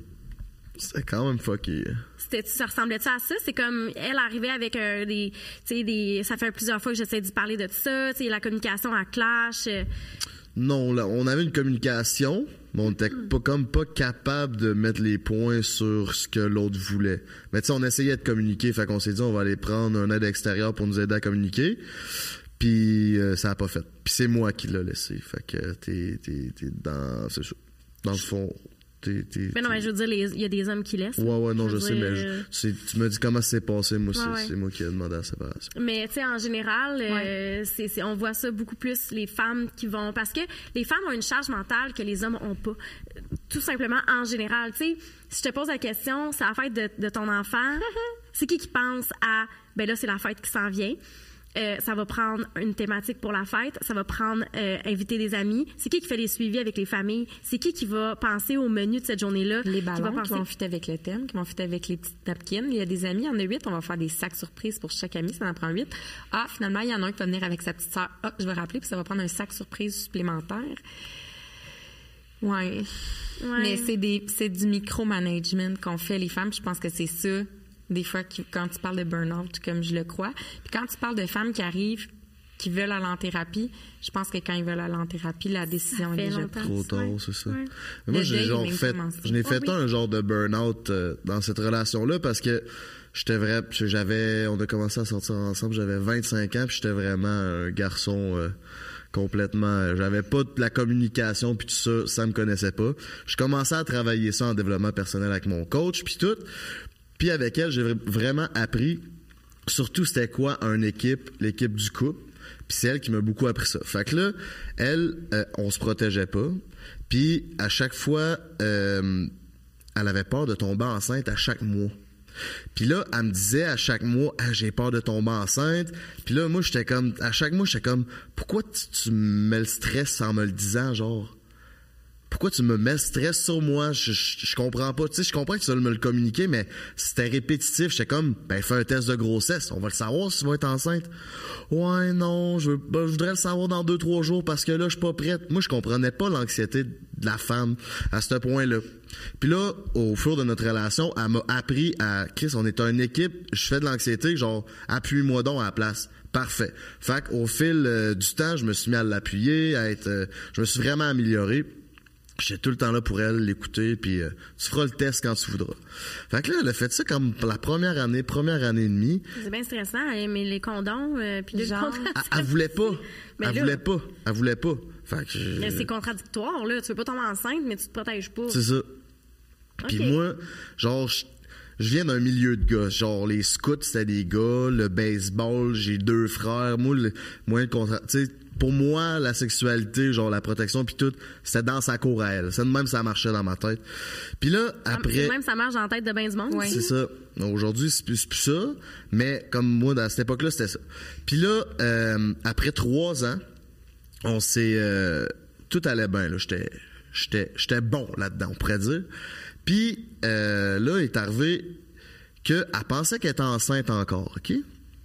Ah, c'est une longue histoire, mais elle pensait qu'elle était enceinte, là, elle me disait, là, j'ai des symptômes, je pense que c'est enceinte. Premier soir. Ben, garde, pas de problème, tu feras le test, mais que ça te tente, puis tout. Mais, oh, faut pas oublier qu'elle me répétait tout le temps, on est une équipe, on est une équipe, on est une équipe. Parfait. Deuxième soir, hey, là, je pense que je suis enceinte, j'ai des symptômes. Ouais, ben, on fera un test, mais que tu sois prêt. Troisième soir, hey, là, j'ai des symptômes, je suis tabarnak, là, Chris. Je prends mon gaz égal, ça va être beau. Quatrième soir, hey là, là, je pense que je suis enceinte, puis tout. Là, je sais pas c'est quoi qui s'est passé à l'intérieur de moi, mais c'est pas moi. C'est comme une énergie suprême. J'ai pété une coche où ce que là, je me suis mis à pleurer. J'ai dit là, là, ça fait trois ans que tu me parles d'équipe, là, mais toute ton esti d'anxiété, tu me la mets dessus, puis moi, j'ai de la pression en tabarnak. Fait que va faire un test, aussi. Fait que là, tu sais, j'ai dit toute ma façon de penser, j'ai dit tout ce que je pense, sans jamais dire je vais te laisser. Là, d'un coup sec, ça arrête, j'arrête de broyer. Elle me dit, fait que tu veux qu'on se laisse? J'ai dit, ouais. J'étais cœuré, je suis plus capable. C'était pas parce que tu pensais que ça. Si, mettons, elle avait fait un test. Ben, le, lendemain matin, elle a fait un test puis elle est enceinte. Mais mettons qu'il n'y avait pas eu une escalade de quatre, de quatre jours, mettons, qu'elle l'avait faite le premier soir. Tout, c'était pas ton but de la laisser si elle est enceinte. C'était pas mon but. Pas en tout de la laisser. Est-ce que vous aviez déjà jasé?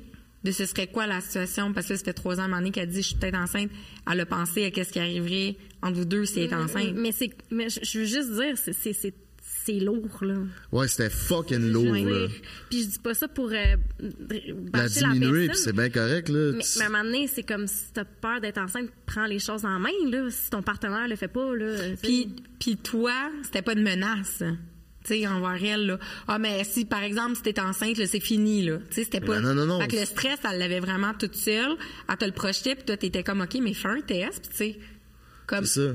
Au début, je, je, je le dis, au début, j'étais, j'étais pas, j'étais pas équipé, euh, comme comment dire, j'étais pas équipé euh, socialement ou mentalement pour avoir ce genre de pression là. Développer ton intelligence émotionnelle. C'est ça, exactement. Mais là, c'est comme un moment donné, Chris, euh, moi tout, s'il fallait que je sois. Euh, Mais justement, tu sais, puis là, tu dis ça, puis je trouve ça intéressant, tu sais, c'est comme si la faute a fait ta diarrhée verbale sur le fait que là, tu t'es mis à pleurer, t'as craqué. C'est c'est-tu la faute où t'as vécu tes émotions par rapport à ça? Parce que la face, c'est que je trouve que chez les hommes, il y a une accumulation. Il y a une accumulation. Ouais, ouais, Au lieu d'y aller au fur et à mesure, c'est comme si tu as tellement accumulé, ça laisse pas la chance à l'autre personne de s'ajuster. Il était rendu trop tard. C'est la seule fois dans ma vie où ce que ça s'est produit ça, puis j'en parle, j'en ai un char de poule, puis ça, ça me fait plein d'émotions, mais je, on dirait que c'était comme un diable qui parlait tu sais je criais pas mais j'étais juste je broyais à chaud de larmes j'étais là bah, bah, bah, je savais même pas ce que je disais puis après ça là ben calme. Fait que oui j'ai vécu mes émotions comme d'une shot parce que justement je pense de venir d'un milieu de gars même je me suis toujours comme refoulé mes émotions. Mm. Puis, un gars bien émotif. Ça fait quatre jours qu'elle, elle dit qu'elle est stressée, qu'elle te le verbalise, qu'elle partage son angoisse, mais clairement que le gars, pendant ce temps-là, il, ça reste dans sa tête dans la journée. Là. Ben, là pendant quatre jours, c'est pas son corps. Il peut pas, il peut pas pisser sur un bâton. Lui, ça, il dira pas si c'est là ou pas. C'est l'impuissance totale euh, par rapport à l'inaction de quelqu'un qui te mentionne être stressé par rapport à la situation qui reste dans l'inaction. C'est vrai que c'est trigger. À un moment donné, tu C'est parce que ça l'implique. C'est ça. Je veux dire, c'était pas quelque chose d'externe au bout à lui, comme OK, mais là. Je suis un gars, moi là, là c'est en mode solution. Là, c'est facile. On va acheter un test, je vais te le payer là. J'ai jamais genre. M'en va te le chercher à genoux si tu veux, tu pisses dessus puis let's go là. Tu sais, première journée c'est correct, deuxième le Chris, let's go là. Active, tu sais. Oui, c'est.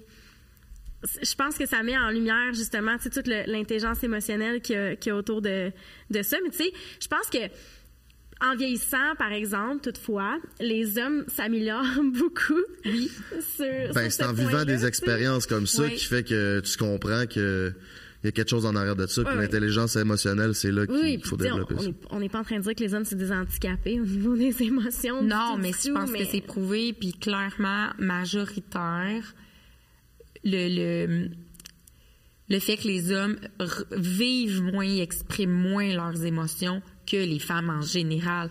Il n'y a pas pas d'amélioration là, c'est juste que c'est comme ça. Peut-être qu'un jour il va y avoir une espèce d'équilibre encore meilleur, mais c'est connu. Puis tu sais, sans tomber dans du gros trash là, mais tu sais, il y a des hommes qui vont éclater puis qui vont commettre ah des drames parce que il y a quelque chose d'accumulé depuis tellement longtemps qui n'a jamais été verbalisé.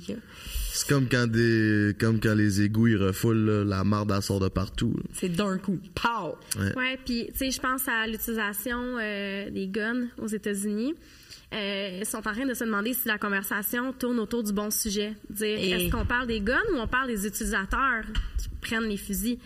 Euh, la prévention tu à veux faire. dire les tueries familiales? Euh, ben, ben, en fait, c'est que euh, c'est comme 98, euh, 90 des gens qui utilisent des fusils pour commettre des crimes, ce sont des hommes. OK.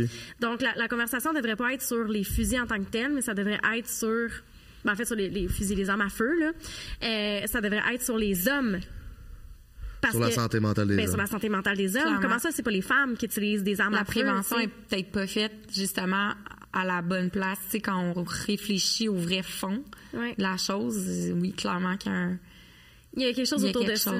Dès l'âge de 4 à 6 ans, on commence à réprimer euh, les hommes dans leurs euh, émotions. Tu dirais-tu que tu éduques ta, ta fille, tes gars différemment? J'aimerais ça te dire non, non, non, mais je me rends souvent trop compte que en fait, je les éduque pas de la, même façon, j'ai l'impression. Puis c'est ce qui c'est ce que je veux dire, je suis déçue quand je me rends compte de ça. Mm. Au sens où j'aimerais ça que ce soit le même discours pour ma fille et mes gars, au sens que c'est important de parler de ses émotions, c'est important. Tu sais, je les, je les laisse beaucoup s'exprimer là, mes fils, je les pousse à ça, puis je les pousse à communiquer ne serait-ce que par mon vécu, tu sais, de violence conjugale, d'abus, etc. Pour moi, comme ma crainte, c'est non seulement que ma fille en subisse un jour, mais que c'est que mes fils en subissent ou soit l'auteur de. C'est ce qui me viendrait me chercher encore plus. Fait que dès un très jeune âge, je les éduque vraiment beaucoup comme dans l'ouverture, puis on parle de sujets très tabous. Par contre, j'ai l'impression que je laisse beaucoup plus ma fille vivre ses émotions que mes gars. Hmm. Puis ça vient me chercher quand je m'en rends compte. C'est comme on a internalisé ça. Tellement. Mais tellement. Puis comment tu dirais que tu la laisses s'exprimer plus que tes gars? C'est, est-ce que c'est comme, ah ouais, let's go, là, t'es correct, là, puis c'est juste de le pousser à dire, non. Ben, tu sais, s'il y a pas un vrai bobo, là, tu sais, je veux dire, il s'en fâche clairement comme, il rire comme pour rien, ben, ma fille, même affaire, je vais plus carry, montre-moi tu t'es peut-être OK, puis là, tu sais, c'est plus, mon gars va être, ah ouais, tu t'es fait mal, mon, ah non, non, tu t'es correct. Je dis pas s'il saigne oh, du nez. Je vais juste dire, j'ai l'impression que c'est dans des petites choses que je suis comme. Puis euh, je sais pas moi une déception qui vive. Je vais être plus dans le renforcement vite positif pour qu'il change les idées tout de suite, qu'il passe à autre chose. Je reviens pas des fois sur sa peine.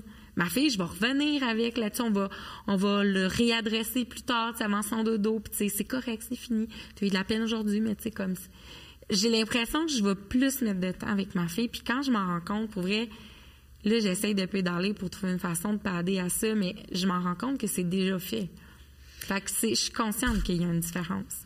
Et en même temps, je pense qu'il ne faut pas se taper sur la tête. Là. Je veux dire, on a été socialisés de façon différente. C'est toute ta vie qu'on t'a dit qu'une fille c'était comme ça puis qu'un gars c'était comme ça. Évidemment, tu sais, c'est ta programmation va être. Oui. Tu sais, fait que je pense qu'il faut, Mais même, c'est juste pour dire à quel point même une maman bienveillante qui veut vraiment comme rendre ça comme tout le monde, c'est égal. Tout le monde a le droit d'avoir des émotions. On les vit, on les, on les sort, là, on les exprime pour pas comme que ça soit malsain. Mais même une maman qui a cette intention-là peut effectivement comme déjà associer ses enfants inconsciemment à un schéma qui existe.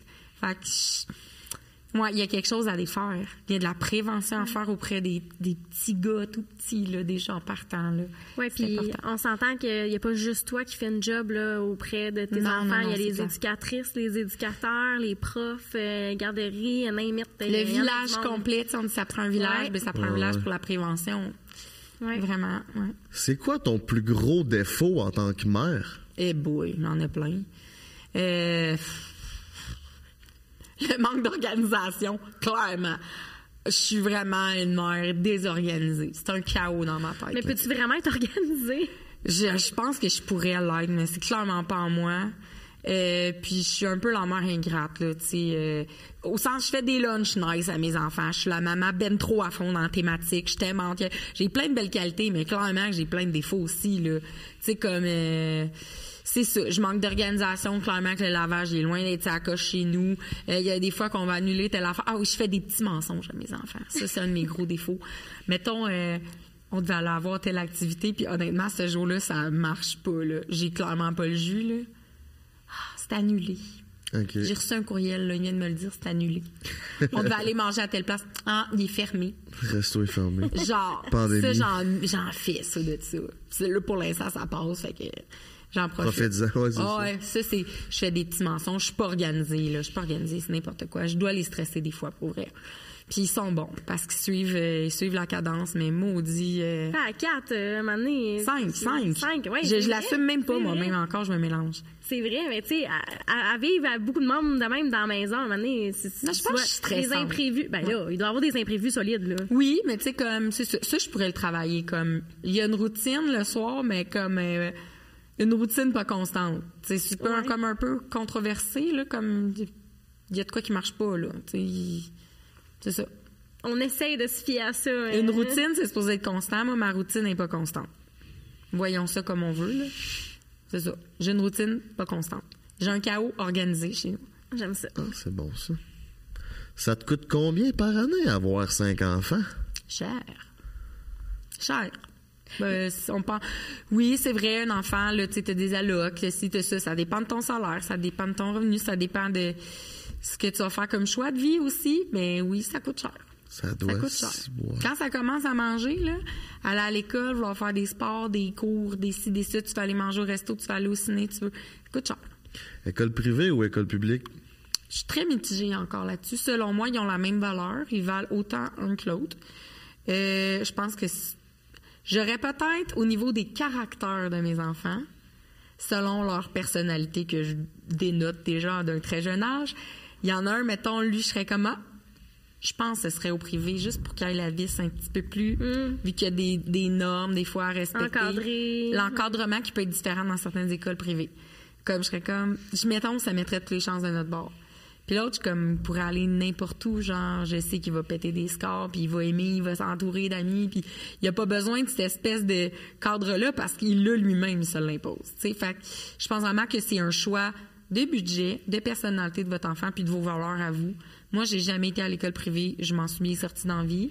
J'en ai vu dans les écoles privées qui ont pas nécessairement bien fini. Fait que, tu sais, je, comme, je pense pas que c'est tant l'école, mais je pense qu'il faut vraiment choisir la bonne école en fonction de ton enfant.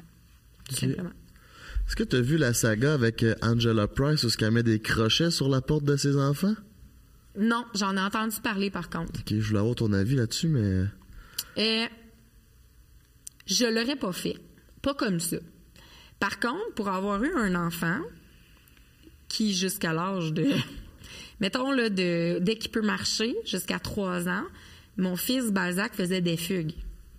Pendant la sieste, il pouvait clairement se lever, sortir de sa chambre, aller débarrer la porte avant et sortir à l'extérieur. Genre, j'ai déjà regardé par la fenêtre il était en pull-ups dans, sur le terrain, Dieu du ciel merci, en pull-ups dans la neige. Lui était dehors, il chillait. Lui pouvait partir, marcher et vagabonder. Mon enfant sortait. On s'entend-tu qu'avec la gang que j'ai, l'organisation. Je ne pouvais pas deux fois par jour m'asseoir sur le bord de sa porte de chambre puis attendre pendant une heure et demie que sa sieste finisse. Fait que, tu sais, honnêtement, la fois que j'ai vu que si je mettais un petit lock pendant sa sieste, juste le temps, mettons que j'étais dans la cuisine, je faisais à manger. Pour ta sécurité, la sécurité de ton enfant. Pas parce que je le mettais en punition, parce que pendant qu'il dormait, je voulais juste pas qu'il se pousse. C'est sûr que ça me rassurait. Là, mon est devenu grave, puis quand je l'entendais cogner, je suis là, OK, non, là, c'est rendu trop, parce que là, Là, il s'en rend compte. quand je peux aller l'ouvrir avant même qu'il se réveille, parce que là, j'étais comme, OK, fait une heure et demie, il va se réveiller bientôt. J'étais comme, s'il y a de quoi, urgence, il n'est pas pris.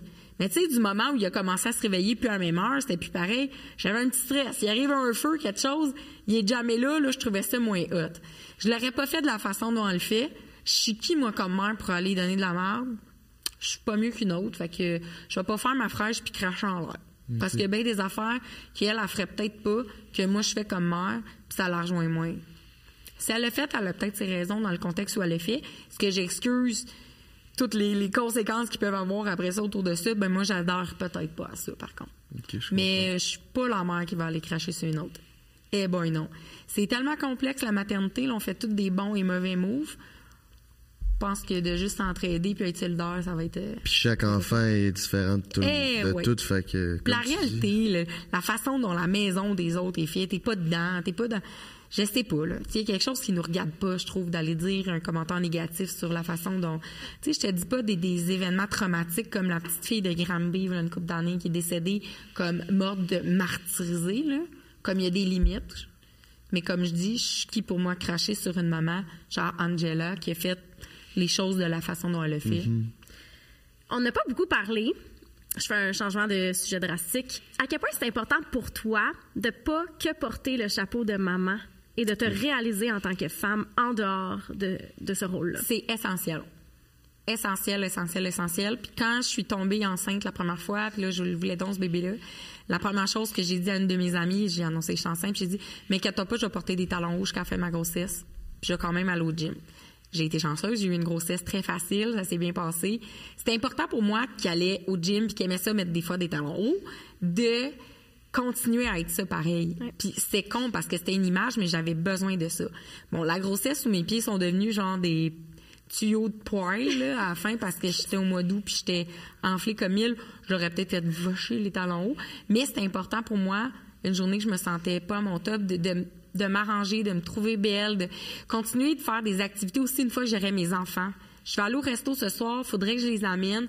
Je vais les amener, je vais les traîner avec moi un peu partout. Je vais les habituer à avoir un rythme de vie active. Je vais essayer le moins possible de m'empêcher de faire des choses en disant tout le temps, mais j'ai des enfants. Oui, mais non. Il y a des affaires, oui, qui donnent une limite, là, tu sais. mais c'est pas supposé, moi, dans ma tête, c'est pas supposé changer ma vie négativement. C'est devenu un plus à ma vie, une adaptation, mais c'était essentiel que je me retrouve comme femme. Essentiel. Si j'avais eu un homme assis à côté de moi, j'aurais peut-être même pas posé cette question-là. Puis c'est drôle parce que j'ai fait un live sur TikTok à un moment donné, il y a, ben, il y a quelques mois. Puis quelqu'un me demandait, tu veux avoir des enfants? Puis je disais oui, mais tu sais, là je suis en train de bâtir ma carrière, puis j'ai l'impression que tu sais, il faut que je, que, je, que je mise là-dessus présentement, mais là ma fertilité, tu sais, je suis comme un peu à oh ouais. je vais avoir 34 là, je veux dire, je suis encore fertile là, most probably, mais ben il appelle ça après 35 là, il appelle ça des grossesses gériatriques. Oui. À quel point je suis intense? Oui, ben oui, là, tu sais, moi je vais faire une pétition pour qu'on change ce terme-là. Absolument. Mais je veux dire avant à 30 ans, c'est une grossesse gériatrique. Tu sais, je veux dire on évolue là, tu sais, 30 is the new 20 là. Exact. Mais mais tu sais c'est, je disais, ah, tu sais, euh, moi, je veux vraiment être une femme de carrière, tu sais, je veux vraiment être. Euh, fait que. Euh, on m'a comme dit, ben, excuse-moi, mais si c'est vraiment ça ton rêve, d'être une femme de carrière, puis pousser tes entreprises, etc., ben, tu pourras pas avoir des enfants totalement faux. Puis ça m'a trigger. J'ai fait un TikTok en disant Hey, c'est parce que ça va faire. Je serais un homme, j'aurais un pénis entre les deux jambes en ce moment, puis j'aurais ce ce discours-là, il n'y a pas un chat qui aurait remis en question puis qui aurait douté de mon affirmation de dire Hey, je peux faire les deux. C'est comme. Ça, me fâche. Ah non, écoute, tu sais, pour vrai, puis on va peut-être se faire lancer des tomates, là, je sais pas, mais tu sais, je veux dire. On a une caisse C'est parce que j'ai quand même, tu sais, j'ai trois inc. Tu sais, je fais des tournées de conférences. C'est comme. En novembre prochain, j'ai un voyage, le voyage Maman Caféine, édition 2. Je pars avec 50 femmes dans le sud pendant une semaine. C'est un ressourcement atelier, des conférences là-bas et tout. C'est quand même bien 50 mamans qui ont décidé de prendre une semaine off puis de partir dans le sud. Fait que si t'es pas capable de te choisir après un accouchement, ça, je me demande c'est quoi. Il faut le prendre et se choisir malgré tout. Ouais. C'est, c'est toi après, là. C'est dans ta cour. Qu'est-ce que tu veux faire une fois que tu es une maman? Veux-tu décider de te juste de te consacrer à 100% à tes enfants, mais de plus mettre de temps et euh, d'énergie dans tes anciennes occupations? Peut-être. Peut-être au début, puis peut-être aussi que ça va revenir plus rapidement que tu pensais. Il faut pas perdre de vue que les hormones, il peut y avoir une dépression, il peut y avoir plein de choses qui arrivent, c'est correct, mais il est toujours possible de se retrouver comme femme. Oui. Tu sais, quand c'est pas quelque chose d'externe comme la santé mentale, exemple, c'est toujours possible. Tu peux être une femme de carrière et avoir des enfants. C'est possible à 100 millions de pourcents. De se réaliser, tu sais. Puis je pense que c'est, on est, c'est là. Euh, c'est là qu'on voit aussi l'évolution de la maternité. Tu sais, avant, on n'était que des incubateurs qui devaient faire survivre ce qu'on avait incubé. Puis là, ben maintenant, on, on peut concilier travail et famille. Puis j'ai hâte de voir aussi comment le rôle du père aussi va évoluer à travers ça. Il n'y a pas le choix de, de se créer un, équilibre à travers tout ça.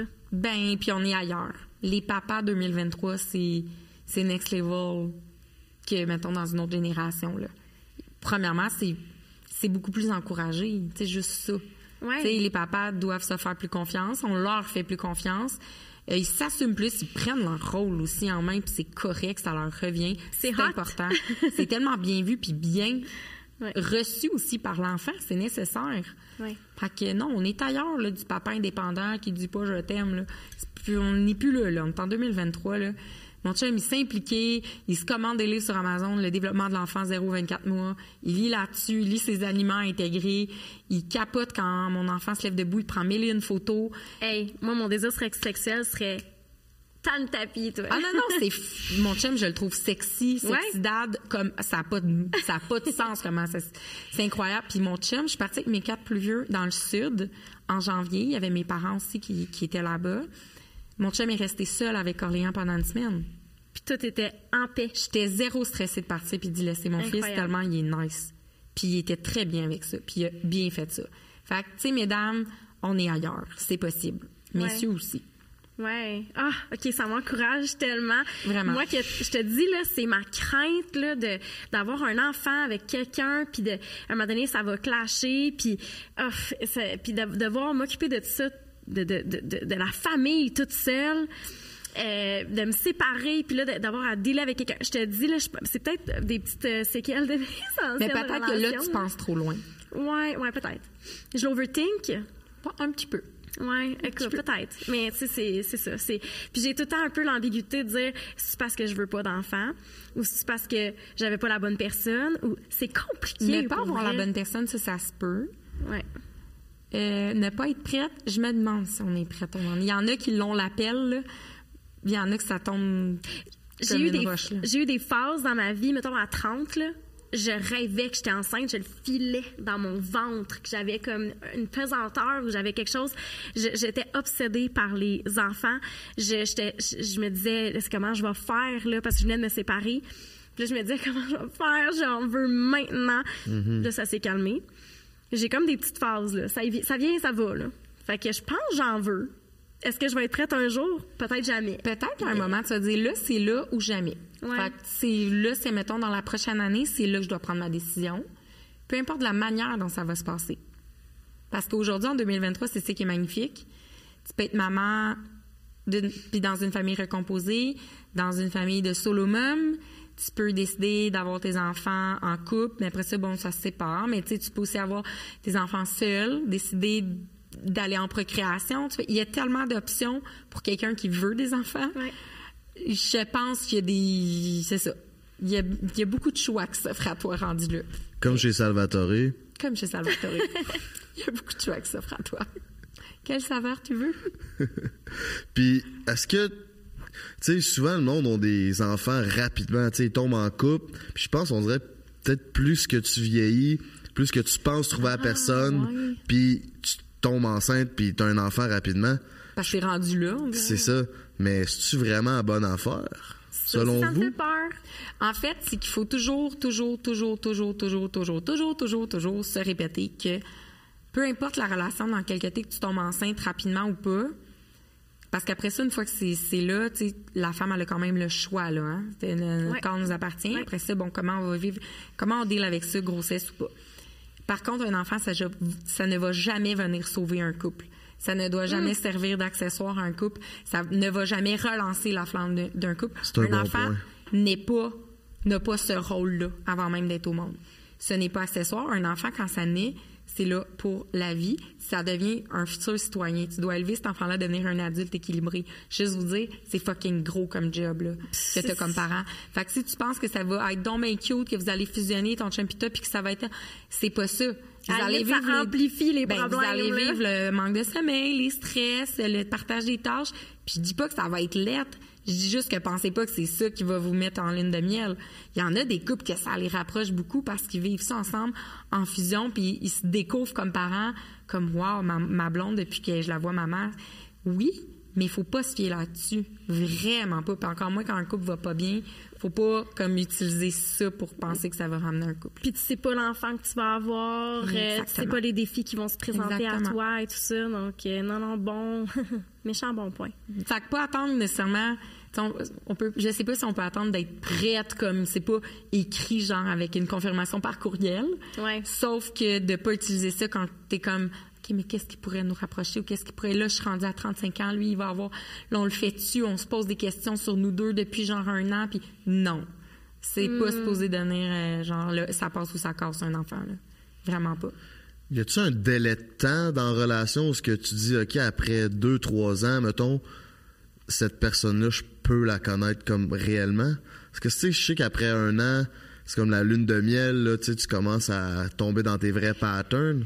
Tu sais, essentiellement, là, si on retourne à la base de la vie, l'amour chimique, c'est fait pour qu'on s'accouple, pour la survie de l'espèce. Fait que toutes les hormones, c'est pour ça qu'on a bien plus envie de faire du sexe dans les premiers temps d'une relation parce que c'est comme, c'est essentialiste, c'est essentiel pour nous de se reproduire. Moi, c'est tout le temps. Au début d'une relation? Même, même après, ouais, mais c'est pas, pas tout le monde. Ben, pas tout le monde, mettez-vous pas cette pression-là. non, c'est ça. C'est vraiment pas le cas pour tout le monde. Fait que, mais c'est vraiment on a un pic, là. On a des hormones, plein de dopamine, oxytocine, euh, sérotonine, name Tout est là pour que tu aies envie de fusionner avec l'autre personne. c'est juste assez long pour mettre au monde l'enfant puis le starter. Puis c'est pour ça qu'il y a plein de gens justement qui se séparent après cette phase-là parce que là c'est comme la chimie est, plus là. Puis l'amour c'est pas de la passion, c'est de la compassion. c'est ça qu'il faut que tu bâtisses avec ton ta partenaire pour être capable de, de, de subsister en tant que couple. Oui. Mais euh, c'est quoi la question du début?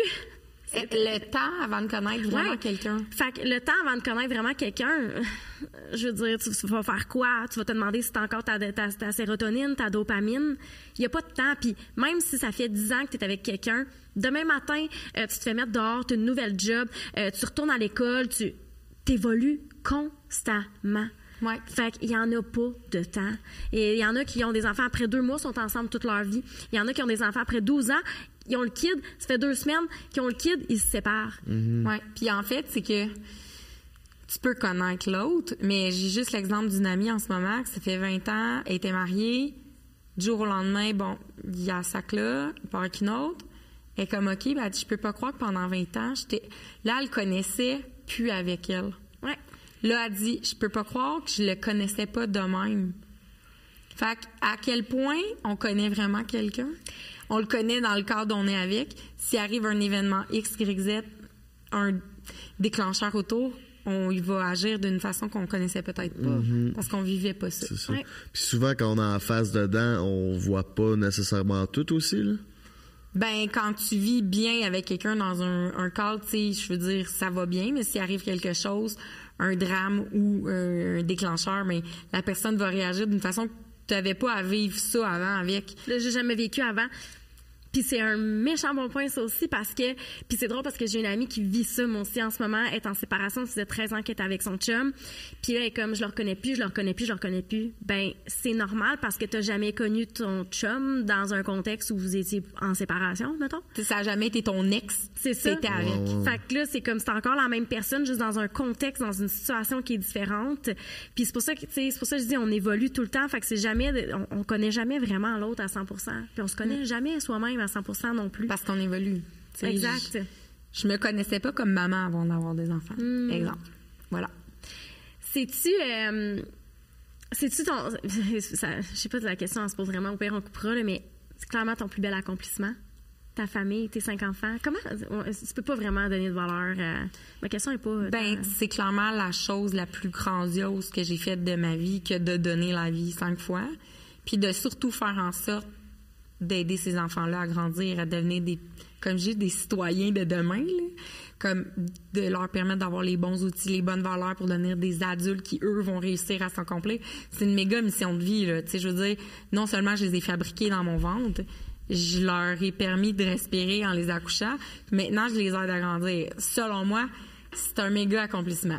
Par contre, je te dirais qu'à part égale, d'apprendre à rebâtir une estime de moi puis apprendre à avoir de l'amour propre. Pour la première fois de ma vie, à 30 ans, j'ai réussi ça. quand j'avais 30 ans, j'ai commencé à développer ça. Selon moi, c'est un accomplissement aussi grand que d'avoir donné la vie à mes enfants. Qu'est-ce qui a déclenché ça à l'âge de 30 ans? C'est con, hein, mais la trentaine, je sais pas. Hmm. L'avoir, avoir envie de me de, me respecter. Simplement sentir que j'étais dans le tournant de ma vie. Je sais pas si c'est le chiffre 30. J'ai comme fait OK, là, je suis là. Je commence la trentaine. Dans 10 ans, je me vois-tu à la même place où je suis en ce moment? Avec les mêmes doutes? Avec les mêmes craintes? Je veux-tu encore vivre un autre 10 ans de ça? Non. Je vais être qui dans 10 ans? Bon, ben, c'est maintenant qu'il faudrait que je commence, là. 10 ans de ça, c'est quoi de ça? De, mettons, avoir euh, une faible estime de moi, de d'être dans des patterns puis des relations dans lesquelles j'étais pas tout le temps bien, euh, de de pas respecter mes limites. Euh, tu sais, j'étais comme je veux-tu encore être ça? Et comme je continue tu longtemps ça? Fait que c'est de me réapproprier mon amour propre, travailler sur mon estime, prendre des décisions pour moi. J'ai commencé, je pense, vraiment à 30 ans. ça a été payant parce que tu as attiré quelqu'un à toi? Oui, euh, oui, oui. Les choix que j'ai dû faire qui n'ont pas tout le temps été faciles m'ont mené où je suis là en ce moment. Puis je, je me souviens plus à qui je parlais de ça dans un podcast, justement. Mais j'ai dit, là, là, à 34 ans, là, depuis, mettons, deux ans, je peux clairement dire que je suis épanouie sur mon X dans toutes les sphères de ma mm-hmm. vie. ça m'arrive pour la première fois que je l'adresse puis que je le ressens là, dans mes tripes. Je dis pas que j'ai été malheureuse toute ma vie, mais là, à 34 ans, je suis vraiment sur mon X. Vraiment. La bonheur, la bonheur. La question qui se pose sur 10, ton bonheur, ce chiffre à combien? en ce moment? Un 12, un bon petit 12. Oh, wow. Tabarnak, on reçoit du monde euh, powerful ici. Oui, oui, il faut. Puis Inspirant. on a le droit de le dire, hein, quand on est... Absolument. On dirait qu'il y a tout le temps un petit gêne de « ouais, oui, je suis heureuse ». Ben oui, c'est pas parfait dans ma... Non, si je suis heureuse, je suis heureuse. Moi, ben, moi, certain, hey, on te le souhaite. Tu me donnes le goût d'être là, puis de mais je, suis d'accord avec toi. Je pense qu'à l'âge de 30, il y a de quoi qui se passe là, dans notre hein? cerveau. Là. Ouais, moi aussi, à un moment donné, j'ai fait comme garde, là, ça suffit. Là. être authentique avec moi-même, avec les autres, puis garde, it is what it is. Ouais, si ça passe pas, ben ça passe pas. J'ai tellement assumé plus d'affaires dans ma trentaine que je, faisais tellement du struggle avec dans ma vingtaine. Ouais. Je sais pas s'il y a d'autres filles qui vont se reconnaître dans ça, mais mon Dieu, moins penser à ce que les autres vont penser de moi, moins stresser avec plusieurs choses. Ça a comme fait, hey, sérieux, là. Comme ça va être ça longtemps. J'ai commencé des relations d'être juste comme regarde, moi là, voilà mon sac, je le déballe. ouais, moi c'est ça. Si t'es pas content, à la prochaine. Est-ce que il va y avoir un sixième? La question qui tue. J'étais enceinte du cinquième, je me le faisais demander. C'est le dernier, c'est incroyable. La pression. moi, j'étais genre, really? Comme c'est ça va de soi que je vais en faire à l'infini, genre? Hey, ça me fait penser à quelque chose, OK? Puis je te coupe la parole, parce que je voulais qu'on en parle. OK. Euh, on peut voir ça rapidement, là. J'ai lu un article, tu sais, comme quand t'as pas montré le visage de ton enfant pendant 72 heures sur les réseaux, puis t'as ouais. Hey, sérieux, là.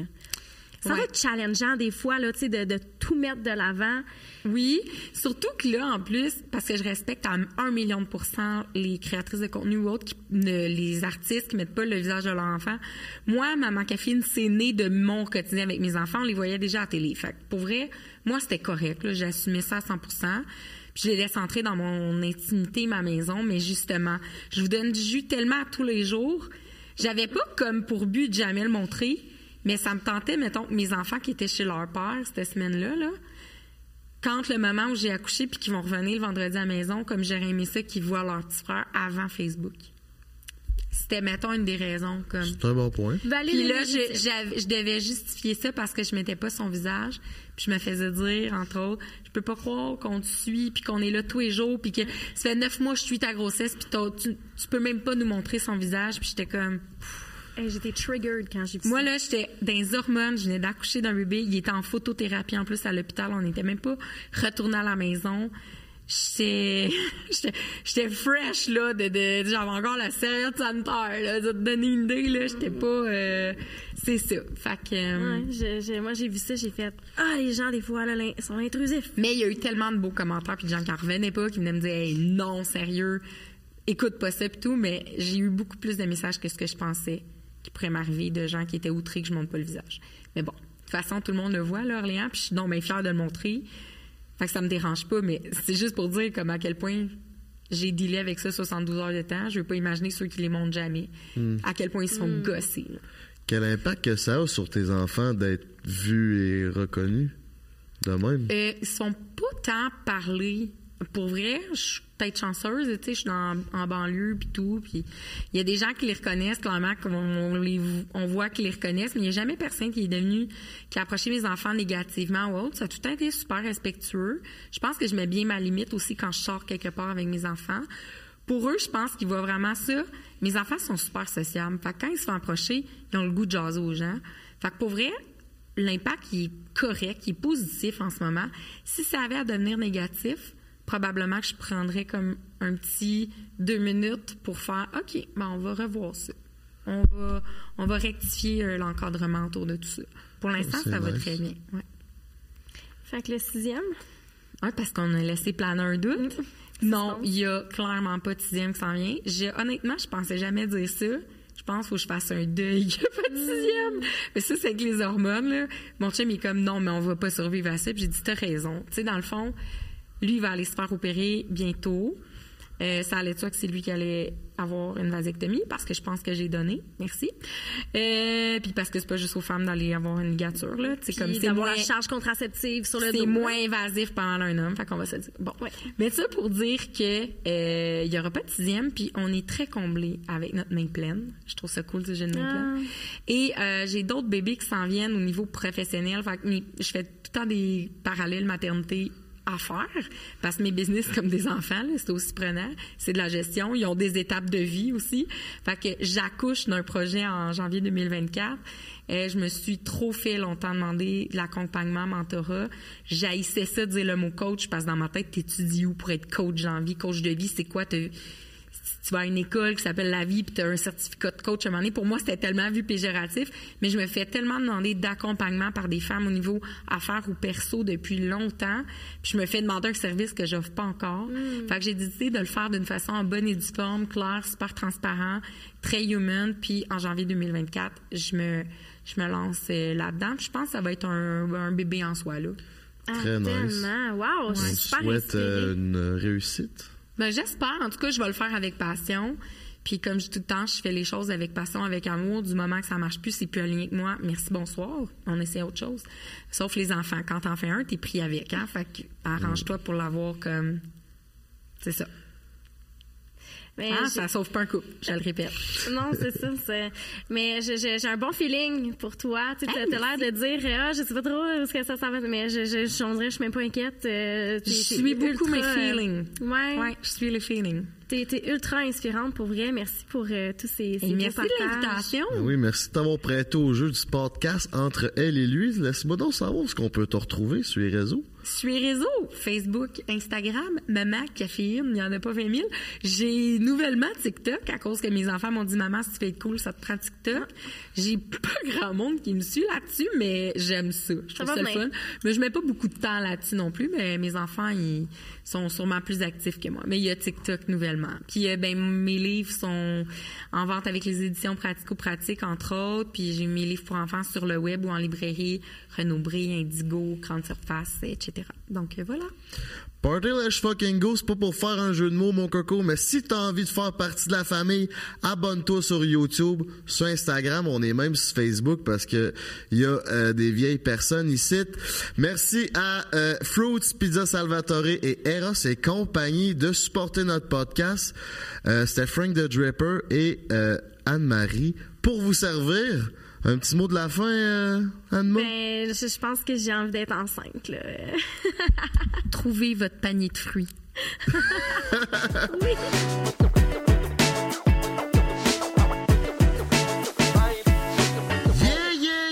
on est maintenant rendu au segment, votre segment préféré, le segment à cœur ouvert présenté par Eros et compagnie, baby! Une de nos 150 000 auditrices, auditeurs, abonnés, appelle ça comme tu veux, nous a écrit en toute intimité, ça se passe entre moi, Anne-Marie, puis nos 150 000 auditeurs. Notre auditrice, elle s'appelle Anonyme, très originale, elle demande ou a dit, en tout cas, un des deux, depuis que j'ai eu mon enfant, mon désir sexuel a beaucoup baissé et je sais que ça impacte euh, ma, ma relation et mon chum. Donc, j'aimerais savoir qu'est-ce que je peux faire. Aidez-moi. Question classique. Donc, la libido, le désir sexuel, c'est quelque chose qui varie au cours d'une vie, surtout chez les femmes. Ça arrive chez les hommes aussi. Mais chez les femmes, tu on vit beaucoup de choses. Là, tu as construit un être humain. Il y a quelqu'un qui a habité dans ton corps pendant neuf mois. Tu as les hormones dans le tapis. Euh, surtout si tu allaites, il y a des chances que euh, ça vienne jouer encore au niveau hormonal. faut se laisser le temps, puis il faut que notre partenaire comprenne ça. Donc, ça va être vraiment d'éduquer ton partenaire sur l'effet des hormones sur le désir sexuel et de regarder comment tu peux alimenter, bâtir un contexte sexuel qui va alimenter ton désir sexuel. Il existe deux types de désir sexuel. Tu as le désir spontané, tu as le désir réactif. Le désir spontané, là, c'est que tu es assis ton divan, ton divan carotté, là, puis te pogne une envie soudaine. Ça te pogne là, là. Ça te tombe du ciel. T'as envie de baiser now, là. Là, là on attend après ça, souvent. Alors que la majorité des femmes, c'est les études qui l'ont prouvé, la majorité des femmes vont avoir un désir qui est réactif. Ça, ça veut dire qu'il faut que tu alignes tes étoiles, Frank. Puis que tu crées un contexte sexuel qui va te donner envie ça peut passer par la sensualité. Donc, de peut-être amener ton partenaire avec toi dans un contexte, de penser à tes turn-on, tes turn-off. Qu'est-ce qui te turn-on? Comment est-ce que tu peux partager ça avec ton partenaire? Est-ce que tu as besoin de plus de sensualité? Est-ce que tu as besoin de plus d'aide dans les tâches ménagères? Peu importe ce que c'est, de parler de ça à ton partenaire de vous offrir des moments d'intimité euh, puis intimité là c'est ça, ça c'est pas juste là les organes génitaux là tu sais ça peut juste être des moments où on, on, prend le temps de se demander comment qu'on va comment tu créer vas? une connexion je vais super bien, toi. ça va pas pire. oui. Euh, donc, ça va vraiment être de, de jouer avec ces, ces éléments-là pour aligner les étoiles puis créer des moments euh, de connexion. Puis des fois, c'est, honnêtement, là, c'est pas la quantité, c'est la qualité qui compte. Mais tu dis, Frank, en ligne tes étoiles, c'est au gars d'aligner les étoiles ou c'est au couple d'aligner les étoiles? Parce que tu souvent, tu sais, le gars, tantôt, tu disais, la première, le premier désir, c'est quoi? Spontané. Spontané. Le gars, ça doit être plus spontané. Ouais. Quand t'as envie, tu sais, les gars, c'est plus de même. Fait que, est-ce qu'il y a comme des, des, divergences dans un couple souvent à cause de ça? Mais hein, des écarts de désir, il y en a dans toutes les relations. C'est quoi les chances que tu rencontres quelqu'un avec qui tu as le même niveau de désir tout le temps, puis tu as toujours, tout le temps envie d'avoir du sexe en même temps? C'est, ça n'existe pas. Puis est-ce que si une femme est euh, comblée dans son désir qui est désir réactif. réactif, elle va être plus portée à aller combler l'homme dans son désir sexuel, son désir spontané? Ouais. Euh, c'est possible. En fait, ça serait pas une question d'être comblé dans son désir, mais plus dans sa satisfaction sexuelle. Okay. Parce qu'évidemment, plus tu es satisfait, satisfaite sexuellement, plus tu vas avoir envie de recommencer. Mais ça veut pas dire que parce que votre partenaire euh, a pas envie, qu'il est pas satisfait, satisfait. Là. C'est un facteur qui influence, mais c'est pas nécessairement euh, la vérité absolue. Euh, mais effectivement, si je te demande sur 10, tu es satisfait, satisfaite comment? Si tu me réponds 8, puis je te dis, OK, comment tu fais pour te rendre à 10, puis que tu te rends compte que finalement, il y a bien des affaires qui manquent, puis finalement, tu es peut-être à 4, il y a un travail à faire, mais pas juste de la part de ton de ta partenaire. Il y a un travail, toi aussi, là, essayer de trouver qu'est-ce qui fonctionne, qu'est-ce qui fonctionne pas. Après une grossesse, il faut que tu redécouvres ton corps. Prends ça comme un terrain de jeu. Amusez-vous de regarder comment ton corps réagit aux différents touchés suite à la grossesse. Comment tu te sens dans ton corps? Tu sais, ton corps il a changé. Est-ce que tu es à l'aise? Es-tu moins à l'aise de trouver des alternatives? Il y a vraiment beaucoup de choses que, que tu peux faire puis mettre en place. Puis tu, sais, tu m'as dit, ben, c'est au gars d'aligner les étoiles. Si c'est toi qui as du désir spontané, que ça vient plus facilement pour toi, je pense que tu peux faire l'effort d'aligner les étoiles pour euh, ton ta partenaire. Mm-hmm. Surtout si ça vient d'accoucher. Surtout si ça vient d'accoucher. Elle vient de faire une grosse crise de job, fait que mon cabochon à maison, quand elle accouche, aligne les étoiles pour que tout se passe bien, autant sexuellement que dans la vie normale, parce que elle mérite. Sincèrement, là, avec le podcast qu'on a eu, euh, je pense que ça a évolué mon, mon thinking sur ce que c'est une mère vraiment. Ouais? ouais. Qu'est-ce qui aurait évolué? Ben, toute la job que ça peut être, puis tu sais, surtout quand elle a parlé de fausse couche, là, ça m'a vraiment comme, OK, là, Chris, il y a quelqu'un qui meurt dedans, puis tu la couches, ça doit tellement être le pire feeling. Tu sais, moi, j'ai mon... Quelqu'un, ben, mon grand-père a perdu sa fille, mais tu sais, elle avait 50 ans quand ma tante est décédée, puis ça l'a tué net, frais de sexe sur le spot. Là, quand t'es mère, tu t'entraînes de le créer en dedans, puis ça meurt, ça doit être complètement atroce. Fait que, tu sais, la femme, je trouve qu'elle va plus se mettre dans des. Ben, elle a pas le choix parce que c'est elle qui crée les enfants, mais va se mettre dans des situations où ça peut être beaucoup plus difficile émotionnellement qu'un homme. Ouais, puis elle sait pas plus que toi. Mettons, c'est ton premier kid, là. C'est ça. Elle sait pas plus que toi ce qu'il faut faire, là. C'est juste qu'elle est sa tâche. C'est ça. Puis, euh, tu sais, on parle d'oxytocine. On n'a pas parlé pendant le podcast, mais l'oxytocine, c'est une hormone que euh, les mamans vont sécréter énormément. C'est pour créer un lien très, très intense d'attachement avec l'enfant c'est comme le corps sécrète naturellement parce qu'il faut faire survivre l'enfant. Si la maman s'en foutait de son bébé, elle, elle le ferait pas survivre. Puis euh, les, mères qui allaitent vont, vont naturellement sécréter beaucoup d'oxytocine. Euh, et les, les, papas aussi, c'est possible pour eux. Tu sais, on, on sait souvent, oh la mère, l'oxytocine, l'oxytocine, mais le papa aussi, en faisant du pot à pot avec son bébé, par exemple, euh, en le prenant souvent, en, en, en prenant soin, il va développer ce lien-là avec l'enfant aussi. Fait que, tu sais, c'est aussi au papa de s'impliquer assez pour, justement, soutenir euh, ce qui se passe présentement, surtout la maman qui, elle aussi, là, elle apprend sur le tas. Là. Mm -hmm, exact. Il n'y a, a, pas de... Il a pas de science infuse là-dedans. Là. Exact. D'ailleurs, une autre chose euh, qu'on qu peut faire, c'est euh, peut-être de se renouveler et euh, d'aller chercher des outils chez Eros et compagnie, par exemple, pour alimenter nos rapports sexuels autrement. Ah, Chris, pas pire, ça, un petit huile à massage, là, ou un petit lubrifiant anal, ça peut toujours euh, agrémenter le bas canadien, ça. Il y a toutes sortes d'outils chez Ross. Je suis certaine que tout le monde peut y trouver son compte. C'est un Walmart rempli de choses de sexe. Va, puis garde, si t'es trop BS pour te rendre à la boutique, là, Eros et compagnie.com, baby. Il y a tout ce qu'il faut, puis te le ship direct à la maison, fait que... T'as pas le temps parce que t'as des kids à la maison, Post Canada va s'en charger.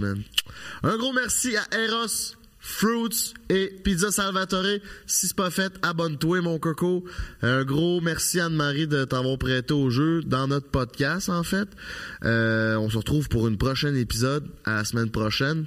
Peace! À bientôt!